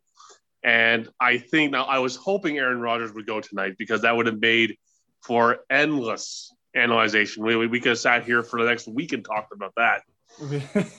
but I, th- I honestly, you know, that's when Rodgers will get dealt because his cap hit will be lowered by a good six to seven million dollars at least, if not maybe like eight million dollars. Uh, so, and because you, you could spread out his cap hit over more years, uh, it, will be a lot easier for, and you'll, you'll increase the amount of suitors that the, he'll have. Mm-hmm. I know mm-hmm. he gave his list of where he'd like to play, But at the same time, he may waive his no trade, or he may he may say, "Okay, I'll go to this team since they they made the best offer." That's true, and it could happen on So- day two or day three. Uh, we just hope Mhm. because round one is the flashy, everyone's there, TV cameras, it's on prime time. Day two and day three, you you don't quite know what channel it's on. Is it even on TV? I mean, now you can stream it, you can definitely find it, but I know in years past, you you couldn't definitely day three, No. like you were asking like for a million dollars from a bank when you were like, I just want to watch day three, and they're like, Well, are you in the city? That it's happening? No, well then sorry, you can't. Um, so it's a lot more accessible these days, but um, yeah, I, I I don't think someone like Aaron Rodgers will go until June. As much as we wanted to hope, um, and as much Yeah. as you know, you might see angry posts after tonight being like, I can't believe like they didn't deal Aaron Rodgers. Like there were so many options. Like we could have done this and this and this. Those people don't know what they're talking about. They're just angry that something flashy, like a trade of Aaron Rodgers caliber, didn't happen.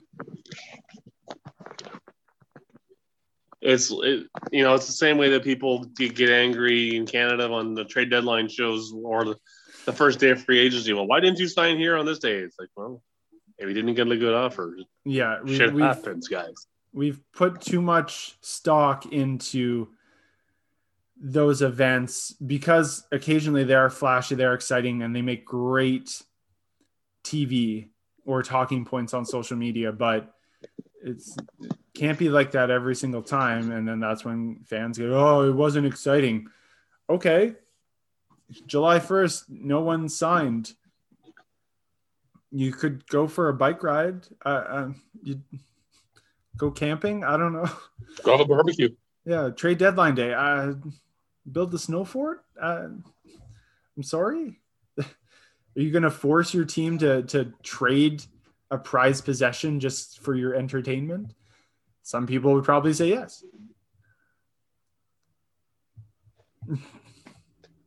the, the the people who the the quote unquote you know like the psychotic fans are like oh they didn't make a trade uh they're hopeless it's like no they didn't make a trade because they weren't going to sacrifice their future for nothing Exactly. It has to make sense, not just for entertainment. And as much as the people on Sportsnet, TSN, NFL Network would love a flashy trade because that brings all the eyes, uh, if it decreases the quality of you watching that team for that upcoming season, they'd much rather have a competitive, uh, you know, Yeah. fan base watching 20 games of that team instead of watching one because their team threw away their future. Like a Buffalo this year. well, yeah i mean how many times have we seen a team mortgage their future in the nfl or the nhl for you know one or two kicks at a championship with a star player and it doesn't work out hmm And the NFL's, you know, the NHL you can kind of it, work around, but uh, but uh, the NFL you get one or two bad, uh, one or two bad injuries, and like you, you're done for the season. year. And it's it's really, can we survive the injuries? Good enough to still make it deep, or are we lucky enough where no one significant gets injured for a long period of time? And that's the thing. The moment you lose a starting quarterback, your odds of even having a winning season decrease by 50%. Mm-hmm. Well, the Minnesota Vikings pick up Christian Darish Darrisaw, offensive tackle out of Virginia Tech. Offensive tackle. Virginia Tech has a habit of having good offensive tackles. Yes, they do. And, And now the moment I've been waiting three and a half Um, hours for, the The three and a half hours, the the last pick we will report on here on the podcast. Who are you hoping for that's left on the board? Who do Wow. the Steelers need? Well, okay, well, we have a few needs actually. You know, we have a need to, to draft for the future at quarterback. Yes, we have Ben Roethlisberger, and God, I love him to death. We have Mason Rudolph as the backup, but that's only for this season. We don't have a long-term succession plan We don't have that Justin Herbert or Kyler Murray or you know Aaron Rodgers circa 2004 or 2005 when he came into the league. Uh, we, we don't have that next heir apparent really wait ready to go unless Mason Rudolph suddenly shows something that he hasn't in the last couple of years. We have a need at the running back. Uh, I mean, just just a few short years ago, we were talking about the killer bees mm. of Big Ben, Chris Boswell, Antonio Brown, and Le'Veon Bell. We had one of the scariest offenses in the league. Antonio Brown decided to be a diva. He's gone. Le'Veon Bell was a diva. He's gone. But even James Conner couldn't keep up. Mm-hmm. So we need a running back as well, like to complement because Big Ben, our pick has been put in, by the way. Uh, so now we'll wait for another minute or two and see what that's going to be like. Ben was throwing on average between 40 and 55 passes per game last season. You cannot do that and be successful in the NFL just because the defenses are they know okay the run game is non-existent, so we don't have to plan for the run. They can specifically gear up for the pass, and then it made Juju Smith, you know, he wasn't as big a factor last season as normal. James Washington wasn't as big a factor. You know, I could go on and on and on about players who should have been huge factors who weren't as big as they should have been because our run game was non-existent. Um, now Conner went to Arizona. I'm pretty sure. Yeah. Uh, so you know, Arizona they have a serviceable running back. They picked up J.J. Watt, so Arizona is going to be a team to watch. But as far as Pittsburgh goes, we have needs in several areas. I mean, we got to start looking at the key one. I'll tell you when I'm done. Through many years, he could. We make the last major running under, under 90 yards season. That's a good time. Uh, the fewest amount of rushes of 10 yards or more. We only had 32 all year. So here we go. Here we go. And also, uh, if you if you saw the Browns were were trying to get in Pittsburgh's ah, face. good. So. They uh, well, here's your sixth Alabama player, Najee Harris, running back. Oh, there we go. I was wondering when he one. was going to go. I'm, I'm liking that because he, he's shifty. He's he's got some Le'Veon Bell in him in terms of he stutters he stutters a little bit at the line and sees the opening and then gun, goes for excuse me wow uh, and goes for it. I you know what uh, uh, he, he's six foot two but he's two hundred and thirty pounds. That's uh you got to get really really fast to get that's that that's Derrick Henry. That's Derrick Henry. That's that's Derrick Henry coming at you. So I, I think that's an excellent pickup for for Pittsburgh. Again, you've been talking about their run game was the number one thing they had to address. Atrocious. So, uh, you know, maybe you know they have they might have a plan for quarterback. They probably, you know, all they weren't going to get the the the top ones. They weren't going to. They didn't have anything to trade. So why mortgage your future on a quarterback? next year, or you you can sign a free agent, uh, work on the quarterback. But yeah, the I think the run, like you've been explaining, was number one address, and uh, I, I think they they nailed it with uh, Najee. And they're showing. Uh, I'm getting a bit of an extended look at, at uh, Najee here. Didn't get a chance to see him as much. Uh, I worked a lot of Saturdays, unfortunately, so I missed a lot of college ball this uh, this season. Um, he actually set a record in uh, for the SEC conference for 30 rushing touchdowns last he, year. He's, he's, definitely a name that I, I, would hear often throughout the college year. Uh, so I, you know, when you when you hear that, you know you're doing something right. If you hear the name and you're not paying that much focus. Yeah. So no, I'm, I'm very happy with that pick. very very happy with that pick.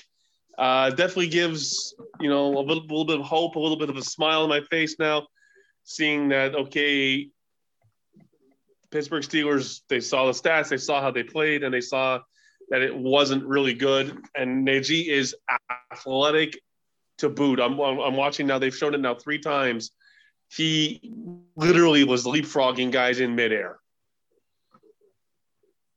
Like he was pole vaulting over players. It was great. So he he'll be a great offense, great addition to the behind the behind the line to work with Big Ben, and you know maybe the Steelers offense returns to more of a normal you know normal uh, play call for 2021. Who knows? Hopefully that uh, that bolsters. Uh, the three of us are, are pretty happy. Uh, Cole's internet died. If you can tell, his voice got lower and lower before the internet just gave out. Uh, but uh, he he seems pretty happy with Mac Jones. Very happy Charles here with uh, Najee Harris. Uh, I'm very happy with uh, my new boy Trey. We're not friends. I, have never met him, but uh, he's he's my new friend right here in my heart. That's gonna do it for this episode. Thank you so so much for for following along, and you know, bless you for listening to this uh, probably three hour long podcast at this point. Um, we'll be back again uh, next three week. Three hours and 45 minutes. Actually. Three hours, 45 minutes. There we go. Uh, enjoy the rest of the draft if you watch day two and three. Uh, again, watch our social media page to find out how to win a draft cap. Uh, Charles, again, thank you for joining us. Uh, have a wonderful evening. My pleasure. Stay safe uh, and sport on.